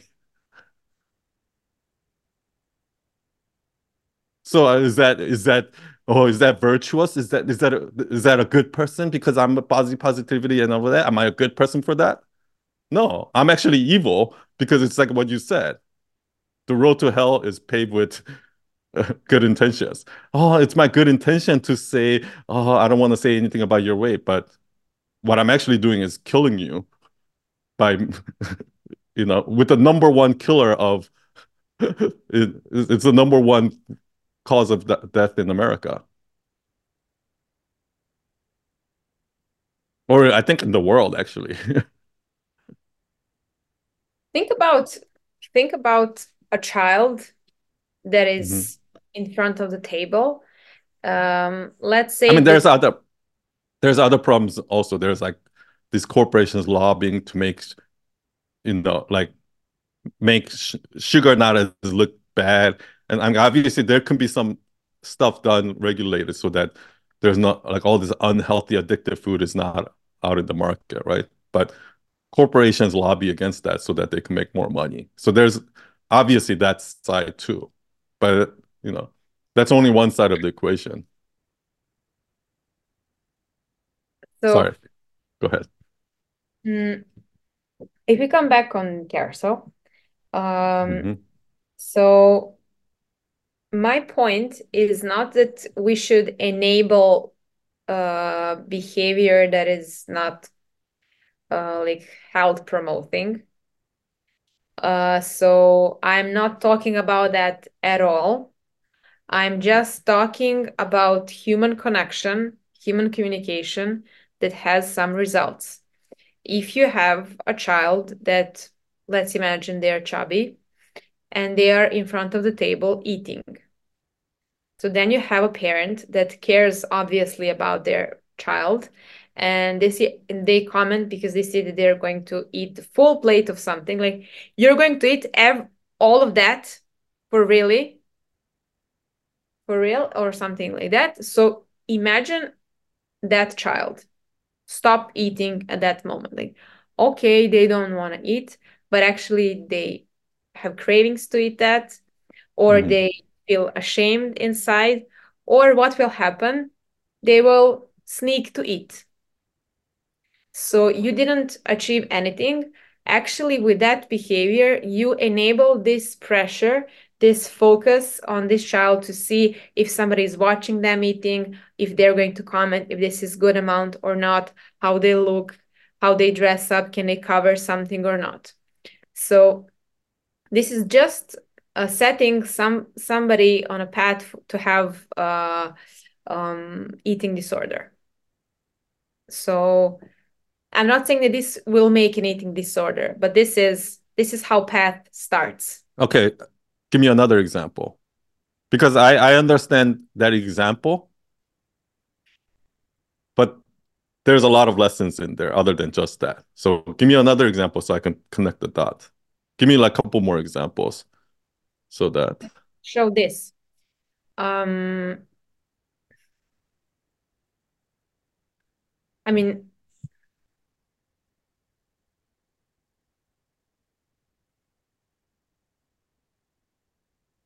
because like as of now, what that sounds like is that to me, what that sounds like is that you shouldn't shame somebody.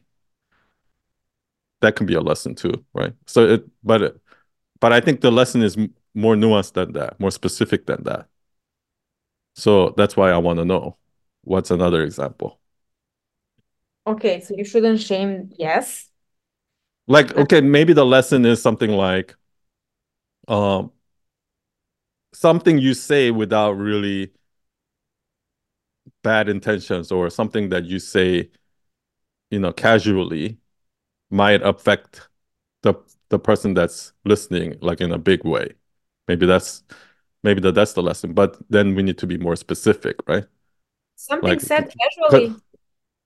I might say something casual is like, you're gonna eat all that? And I didn't I wasn't trying to like Mhm. shame them or anything like that. Or when I say, oh my gosh, oh, you lost weight, you look so much better. I wasn't trying to shame them or something like that. But the person who's listening to it might listen that way, right? Yeah. So, so but I don't think the solution is say, oh, just don't compliment anyone. I don't think that's the solution either. And oh, just don't compliment somebody on their weight. I don't think that's the solution either. Because what if I'm saying like, oh my gosh, oh, you you had a C before, but now you got an A? Good job. Like, because that can have the same effect too. Do you know what I mean? No. You have CB. What? Like, let's say I, you know, I I, I was I did bad on the test because, you know, and and my just like for some people, their their self self consciousness comes from weight. Maybe my self consciousness comes from my intelligence. So if I if I was doing bad in the test and I, I kept getting 70% and all of a sudden I got 95%, and be Oh, like, "Oh, oh, so good job, son!" Like, "Oh, I you I didn't want to say, you know, like you were okay, I see. I But see. I then see. that could it couldn't. So I shouldn't. That's then I shouldn't compliment somebody on grade. That means I shouldn't compliment anyone on anything. So that's not the answer either. Yeah, for example, um, I know that um, in in my case, I was required to have good marks, and if I got a B, then my mom would ask me like, why it's B? So what this friend got, what she got, okay. Why didn't you practice? I know you're not stupid, you're just Mm. lazy. So this is what I would get as a comment. And this would build up a pressure that I would focus on mistakes. But if I compare this to my boyfriends, uh, how in their family they approached, it was like, you know, it's your grade, whatever you do, you know, however you want it. If you wanna work harder, we're gonna support you. If you don't wanna work harder, no, no. Every mark is for a student. So uh, he doesn't have that fear of being wrong. He like, "Mm, okay, this doesn't work. Let's try something else. Um, so, but I am too conscious about what can go wrong. Okay. Um, So who do you think is right and who do you think is wrong? I would choose for a like happy, healthy life. I would prefer not to be commented at all.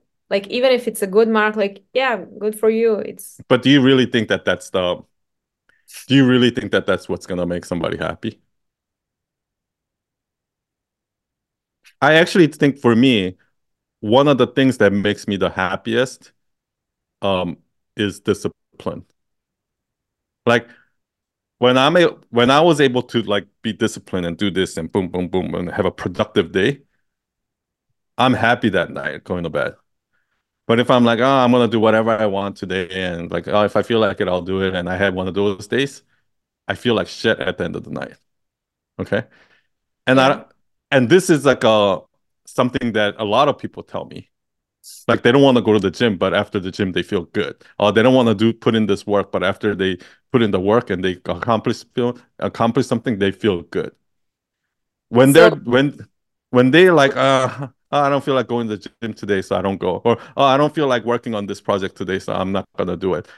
They don't feel good. That this is like a common thing that I hear from a lot of people. Okay. I'm so my parents were so disciplined. But then when I look at some of my other American friends who Mhm. lack so much discipline, and I'm like, oh my gosh, like you, like you could you could be so much more than what where you are right now.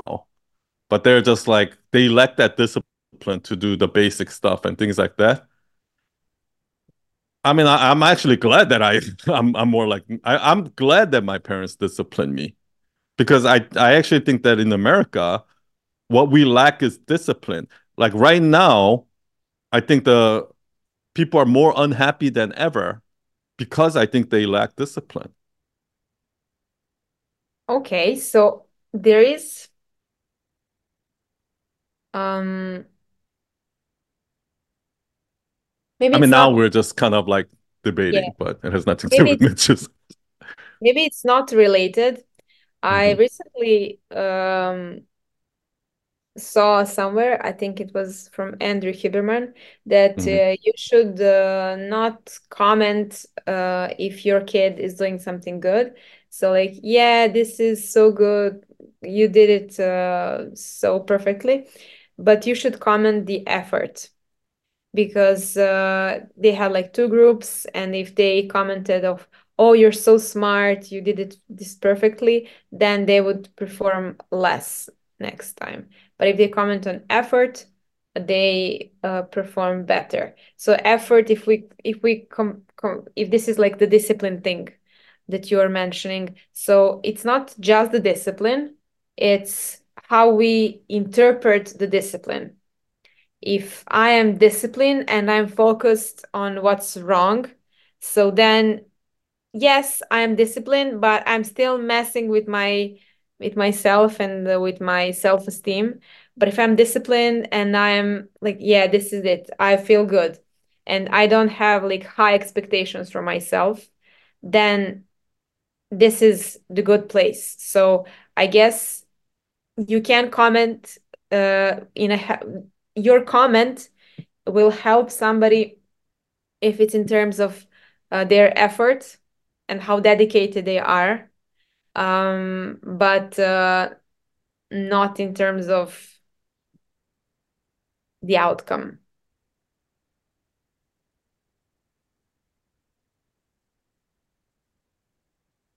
Is that what you're trying to say in your carousel? What is the give me your carousel lesson in one sentence?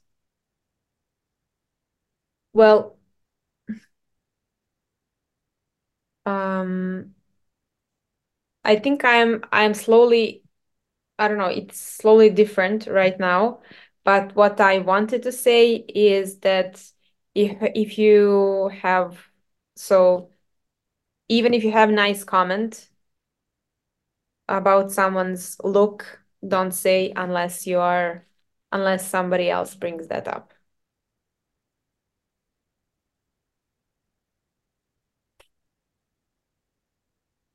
So don't give compliments. On someone's look. So, but I can give compliment on like their test grade.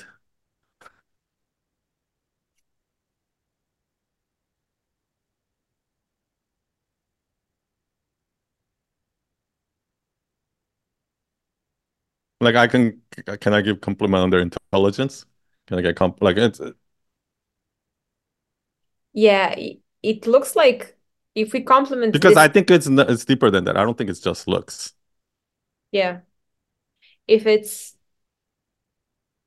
if it's discipline, if we should compliment discipline and not uh and not result, then it means that we will compliment uh oh you see I see you put so much effort into understanding so much effort into you know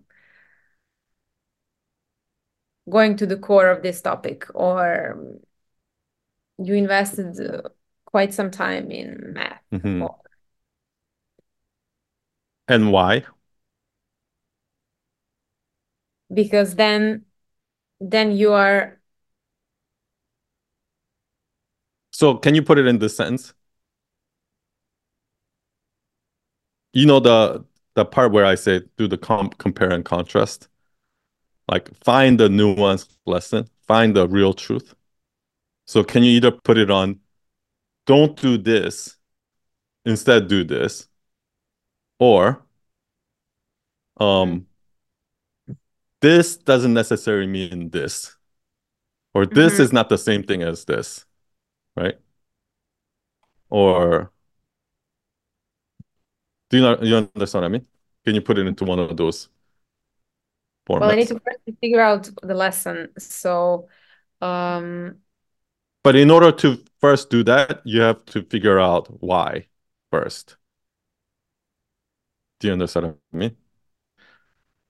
Like I, I think right now you have good examples, but I don't think you've extracted the the correct myth truth yet.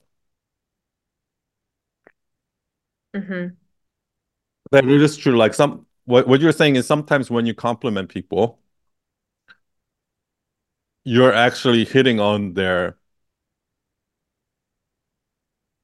you're actually shaming them by complimenting them, is what you're trying to say, right? yeah Which, first of all, I don't know if I really agree with that. That's the problem, right? Like it's if you say so, okay, and maybe other people feel that way too, but I personally haven't experienced it. I've never had somebody compliment me on anything and I feel shamed about it. like that's like every time I hear a compliment, I'm happy. See what I mean? okay maybe you can ask on on your stories uh for if Yeah. people are sometimes actually ashamed by somebody giving them a compliment Yeah. So give me a tell me from your experience when has somebody complimented you that made you feel bad or made you feel ashamed? Um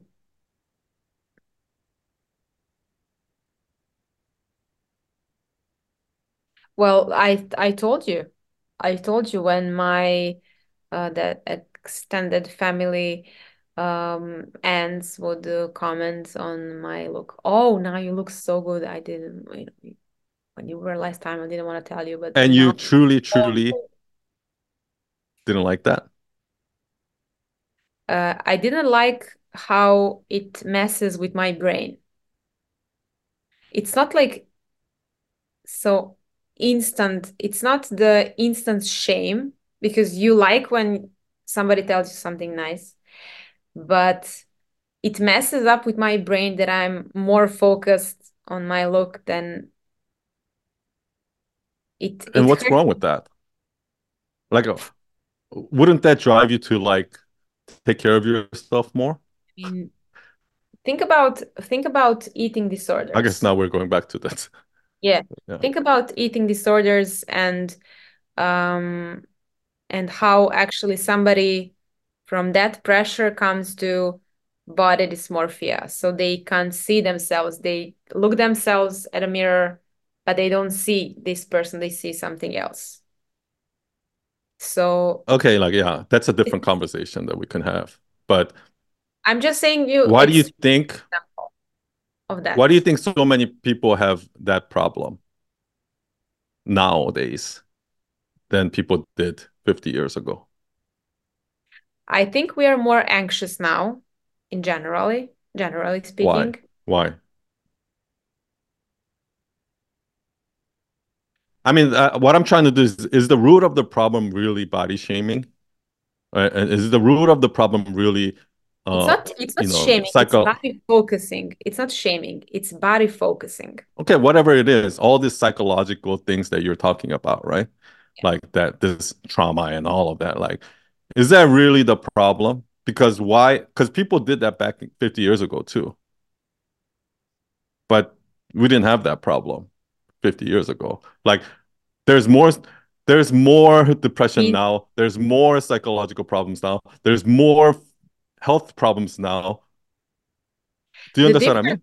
What I what's see the as- difference? as the difference uh is like 50 years ago you didn't have uh you didn't look at uh, almost naked people uh few hours per day now when you watch when You you mean because of Instagram? yeah, yes because of Instagram because of commercials because of So TV i- isn't that the real problem?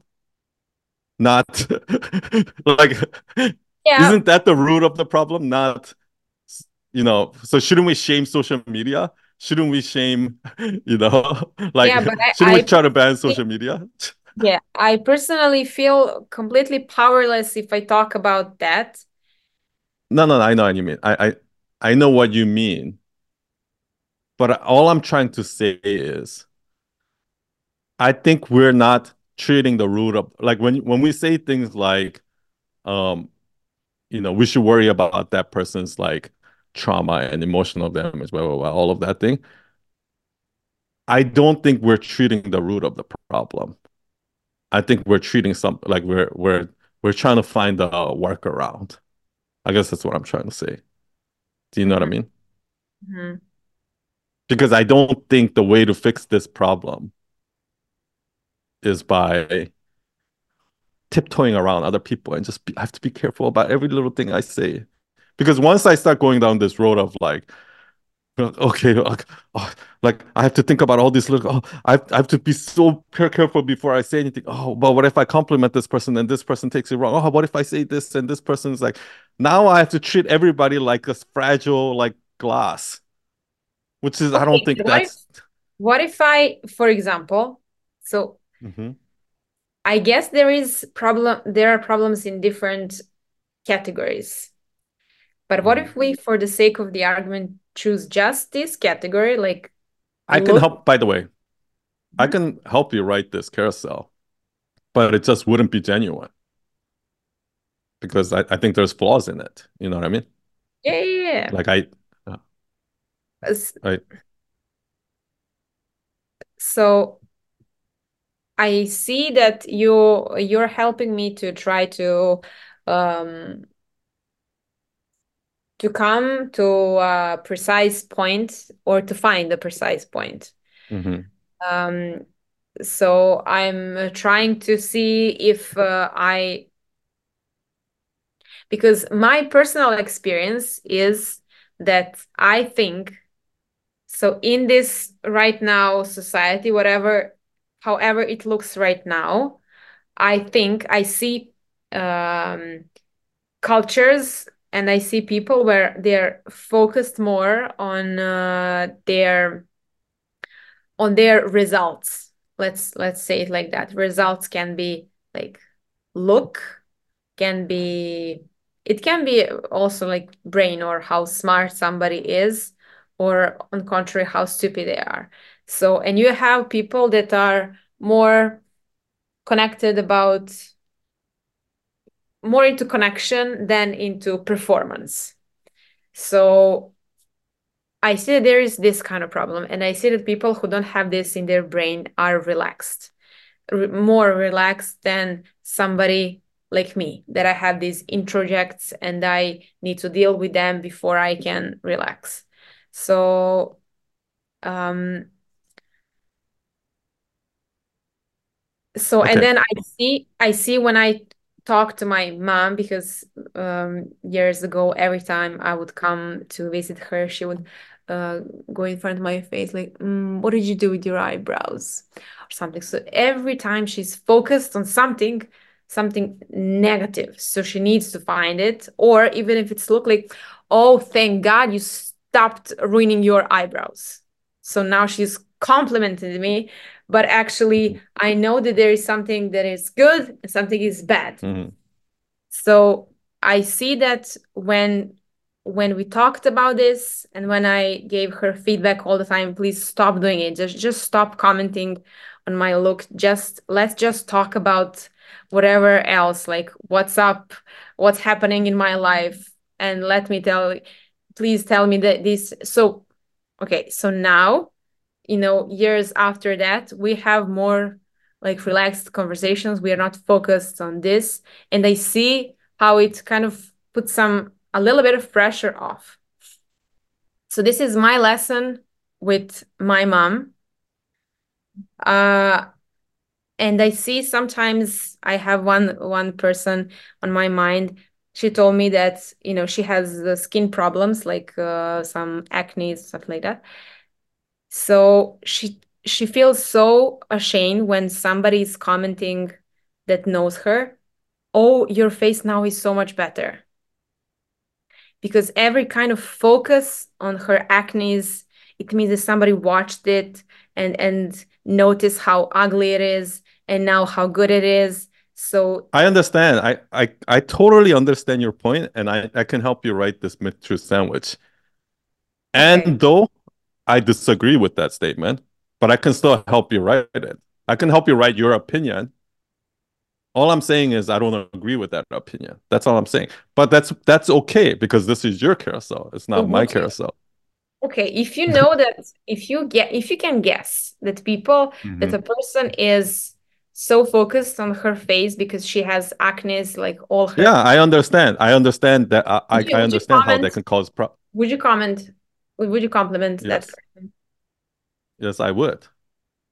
And I can and I can understand how that can actually psychologically be worse for her.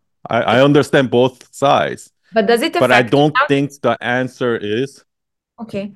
Does it affect you now that you can hear this?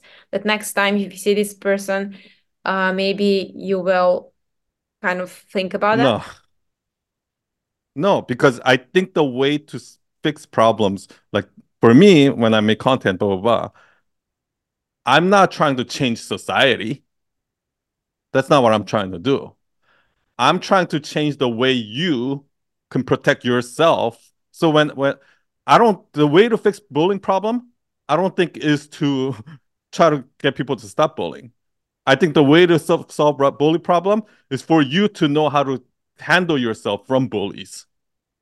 Okay, so you're So I I see problems in the individual level. Like we can do something for ourselves. I don't think the problem to like like what Jordan Peterson said. I don't think the way to solve um like the the being offensive to the trans community issue is by making a law that I have to ask you for your pronoun and then do I don't think that's the way to you solve that problem. The way you solve that problem is to make the individuals feel self-confident enough, self like that they don't ha- they're not feeling self-conscious so that when those th- bad things are gonna happen. People are gonna shame you. Th- those things you can't stop that from happening. It's about how i can deal with it. Right now what you're trying to do is you're, you're trying to fix the other person from doing that to Okay. you. Okay, like so- Okay, so let me let me ask you. In in this I mm-hmm. see it, I see it. Then would Yeah. you agree more than in this case, actually, if a person is um self-conscious about their face, they should say, please, can you just not comment? Is that actually what is uh no i, I don't I, I think that's i don't think that's the way like i've actually said this before what this reminds me of this when somebody comes to when, whenever somebody I, I meet somebody like and say say hey you know first of all whenever i see somebody you know in, in white people in america like not in new york but like in other places where there's not a, a lot of asians people will always be like oh where are you from and i'm like i'm from here. I'm from california. They're like no where are you from? Right? Like the they're like, oh, I'm Korean. Then they'll say, oh, I love kimchi. Or or or the ne- next thing they'll say is like, oh, are you from North Korea or South Korea? I'm like, what are you fucking stupid? Like, you, if I live in North Korea, I would how would I be here? Right? Like, but and then they were like, oh, I love kimchi. I love Korean barbecue. And people keep telling me that over and over and over. And that to me is offensive right? Because I'm getting offended because like you know every oh I oh yeah you, what are you gonna tell me that you love kimchi? Oh like what are you gonna ask me that where, where am I from? Like you know why why can't you just treat me like everyone else, right? But that's just me. That person's mm-hmm. intention is not to offend me. It's just that I'm getting offended, right? And it's whatever self-consciousness that I have is the reason why that even though that person is not trying to be offensive, I'm getting offended. So the the way to fix this is by me fixing me by saying, "Oh, I just have to remember that this person is just trying to make conversation. They're just trying to relate to me. They're just trying to build rapport and they're just trying to they're not trying to offend me. I have to understand that. I have to drop my ego and understand that. That's the advice that I would give. Not like, oh, can you please not ask me that if I'm North Korean or South Korean? Oh, can you not ask me if I'm uh, if I like kimchi? That's not the that sounds like a victim true. mentality. okay, okay. But let me ask you, are you a little bit dismissing that you don't fancy that conversation? Say that again. Are you dismissing?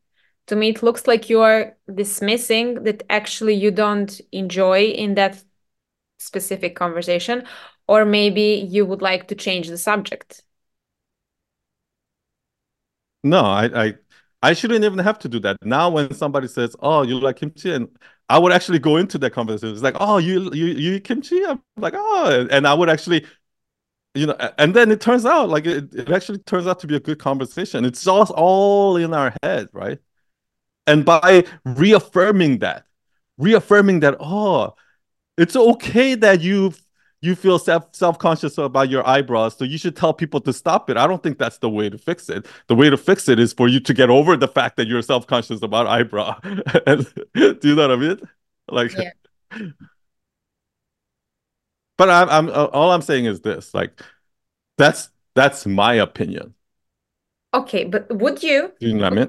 I see, I see, I see, I see. I just, I'm that's why i can still help you with your carousel with your opinion but i'm just saying that that's not my opinion Okay. Um, I'm not sure now because I see there is some truth to what you're saying. Also, um, especially if this is the conversation with that is closer. So it's not the same if you have acquaintance there and you have a close member. Um, so So it doesn't really matter. Like uh, if somebody is having somebody feel ashamed about their body, if somebody's self-conscious of their body, the advice I would give that person is to try to go back to your childhood or whatever it is. Is where where's what's the root of that? Where's that coming from? And let's try to fix that so that you don't have to feel ashamed about your body anymore. Not necessarily, oh, let's see how other people can fix this for me. Do you understand what I mean?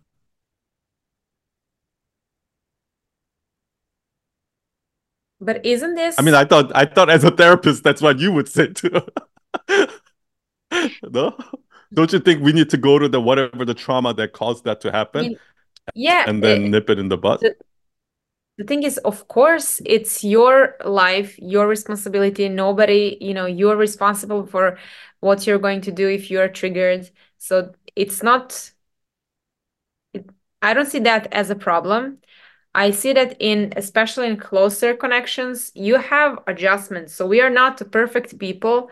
We are uh, messy, vulnerable uh, human beings that are trying to do something. So if this is something that is, let's say, sensitive topic, uh, if my if my close or closer person knows that so that is also something that is in the relationship so if if other person is like mm, whatever i'm going to talk it's you if you're triggered so do whatever whatever you want i mean i'm just talking about this i'm not talking about you mm-hmm. i'm not mm-hmm. shaming you it sounds like they there's no compassion about this that somebody's not feeling fine with something and these closer connections needs adjustment on the way so your your advice is not for the person, but it's actually for your advice is for um how you should talk to people, not right? Is that right? Well, originally, yes, but on the way, I'm not quite sure right now what I think on this subject. I mean, I guess it's it's it makes that makes sense too, right? That it's kind of like um it's it's kind of like something like um you know how compliment can actually be shame or something like that how, how compliment can how compliment can actually be a criticism or something like that? Yeah it is more it is more about compassion than about who has the right to speak. Um it's more about caring for how other person feels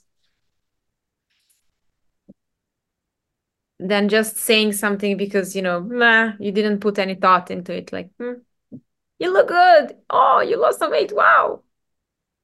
So this is like a mm, comment on the way but you don't that moment think about the other person. It's it's so it's not about what we should speak. It's more about that compassion part. Yeah now I'm trying to figure out what the lesson like first I, I'm trying to figure out like from my point of view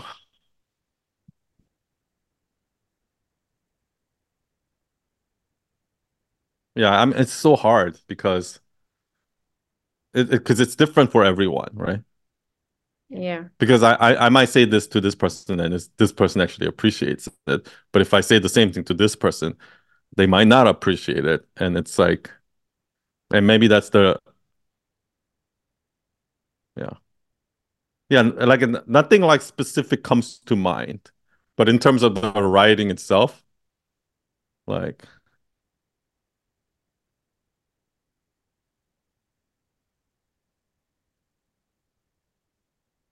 I think the myth is good. If you don't have any, anything nice to say, don't say anything at all.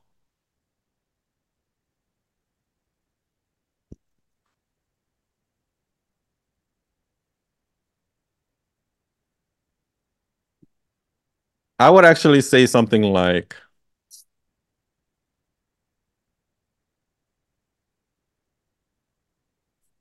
you know, maybe here's what I would say.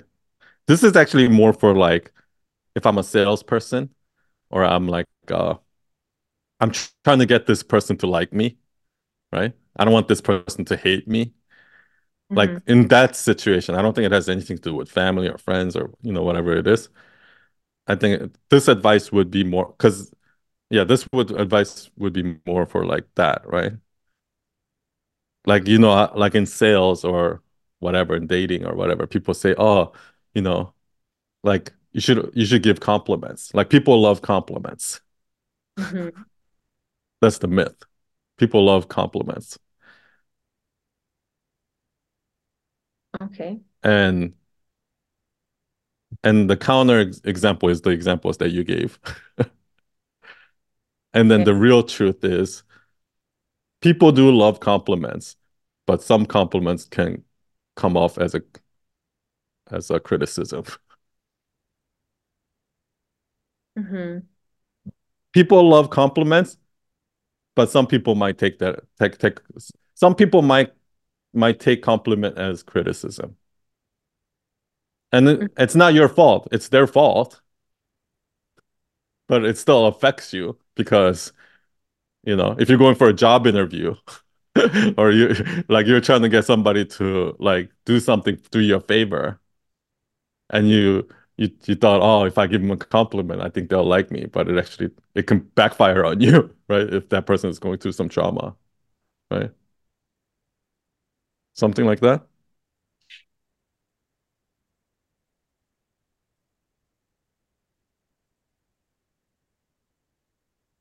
Yes.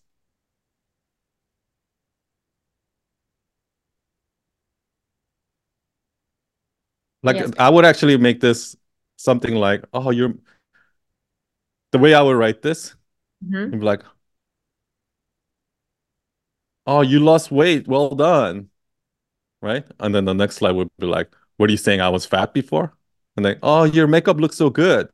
What are you saying that my makeup was bad before? Like, then with so much more short sentences, like you, you, you, you say you can say the same thing in much less words, right? Like I Mhm. feel like there's a little bit of over explaining going on there. You Okay. know, oh, you you have so much hair now, but never compliment when they have a problem with thin hair. What are you saying that I have thin hair before? My what what are you saying? It didn't look good before, and it's also repetitive. Okay. Um, people say, uh, think about these nice comments. Yeah, that that you did a good job. You didn't over explain on that part. You just went straight to the example, which is good. Like what you did was you didn't explain it. You proved it. Mhm. Do you understand? And that's what I mean by don't explain, prove it. Like you you just proved it. You didn't explain it. You know what I mean? Yeah, yeah, yeah, yeah. Good, good, good, good, good. So I, I don't even think you have to say this last part where you say they build up a secret pressure in our head to some looks make us good enough or worthy enough, and some are not. Like you don't need that. Okay. I think people assume that. Like when you gave three those three examples, they're like, oh. And then you just have to end it with the the real truth, which is truth is some people might take your compliment as a critic criticism. That's all you have to say. Like so starting out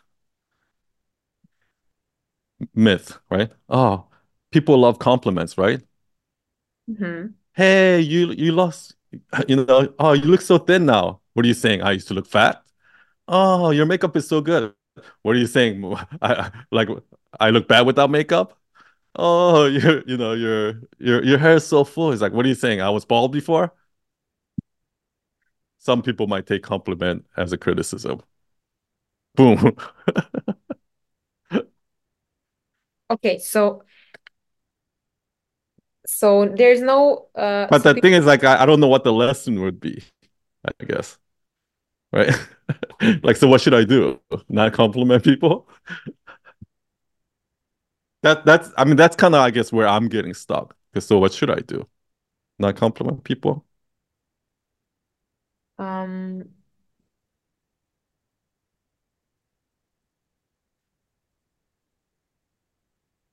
you know what I would do actually? Instead of using three different examples, I would use two different examples. Uh, now, now we're breaking away from the the standard myth-truth sandwich concept, but that's okay because mm-hmm. practicing the myth-truth is what got me here, right? Got me to think about this. So you do truths like, oh, people love compliments. Mm-hmm. Like imagine like, but but imagine this. Hey, oh you you lost weight. You look so good. And then the next slide is like, what are you saying that I used to look fat before? Mm-hmm. And then I go right into to the the real truth, which is some people will take compliment. Some people might take take compliment as a criticism. Mm-hmm. Right.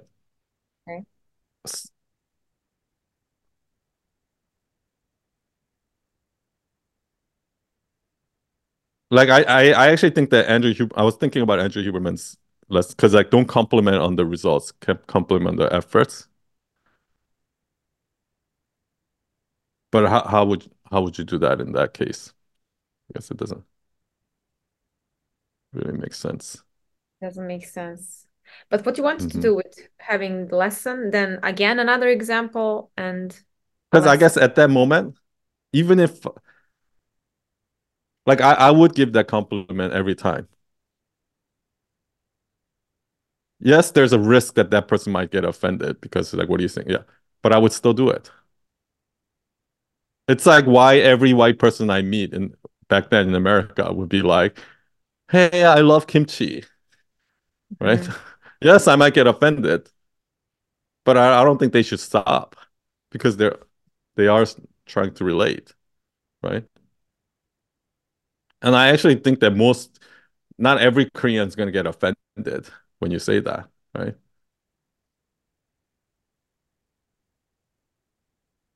So yeah, that's I, I, guess that's where I keep getting stuck. Like I, guess you can end it at, you know, not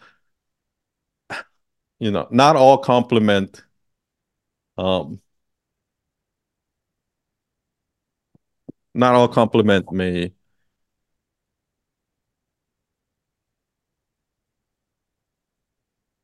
not everyone will take a compliment. Yeah, but then what? Don't compliment people? yeah, that's why I keep getting stuck, I guess. So when we are getting like if I were to do this carousel, the way I would do it is like, hey, do you ever like lose weight and somebody come to you and say, hey, you look so you look so much better now, and you're like, get you get triggered and you get offended. Mm-hmm. Well, that person was just trying to compliment you. So take it as that and don't, you know, don't don't let that bother. Don't you know, don't let that bother you from, you know, like it, they're they're actually trying to compliment you. Like so I would actually flip the script like that. Yeah. Do you know what I mean? I see. Um in what I wanted to say is that I think that people that are complimenting are focused only on themselves. So I am complimenting, I'm doing something good. And it looks like they are kind of dismissing. Oh, okay, that's good. Yeah, okay. It's also the other yeah. side there. Yeah, so maybe the lesson would be something like, you know,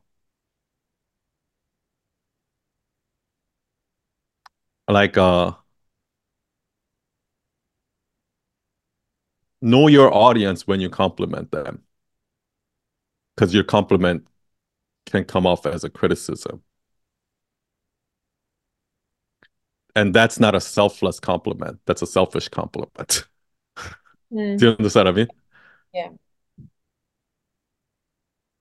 boom see this is why you need to talk and you need to write yeah That's actually a really good one. I bet you if you if you write that one, mm-hmm. post it on Circle, people will go berserk. They're gonna be like, "Oh my gosh, I never thought of it that way. So good."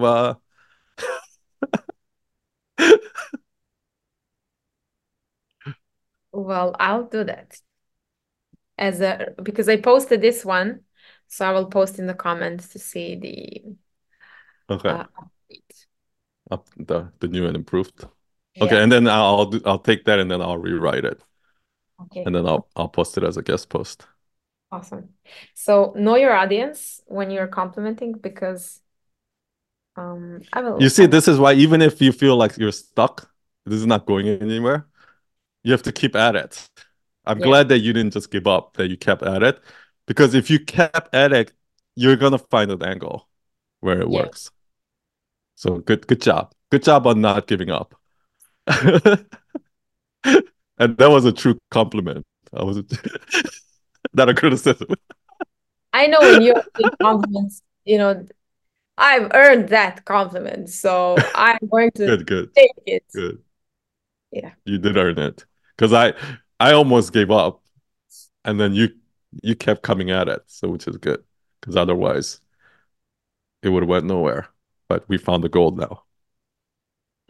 I, I I think the key key thing was for me when the switch has turned is when you said it's coming from a selfish place. Like you're not giving compliment for that person, but you're it's it's kind of selfish, and that's where it hit me. So Yeah. Uh, and yeah, and just to say how I come to that, because um once, like last time, quite some time ago, I when I saw my uh, aunt and she wanted to compliment me on my body that I look good. So I was like, I was like, and you know, we are here, we can hang out. No, nobody, nobody, no. And she was like, but I was just like, and she was trying to kind of explain to my boyfriend, listen, I was just trying to tell her something nice. I was doing something nice. So she was so focused on herself. And I was like, I give up. So whatever, I tried it. But That's actually true. I feel like a lot of times when people give compliments, they're not really doing it for the other person. They're really doing it for themselves. yeah, Or or like they're not even really thinking about it. It's just it's they're you know just what I mean? Uh, Yeah.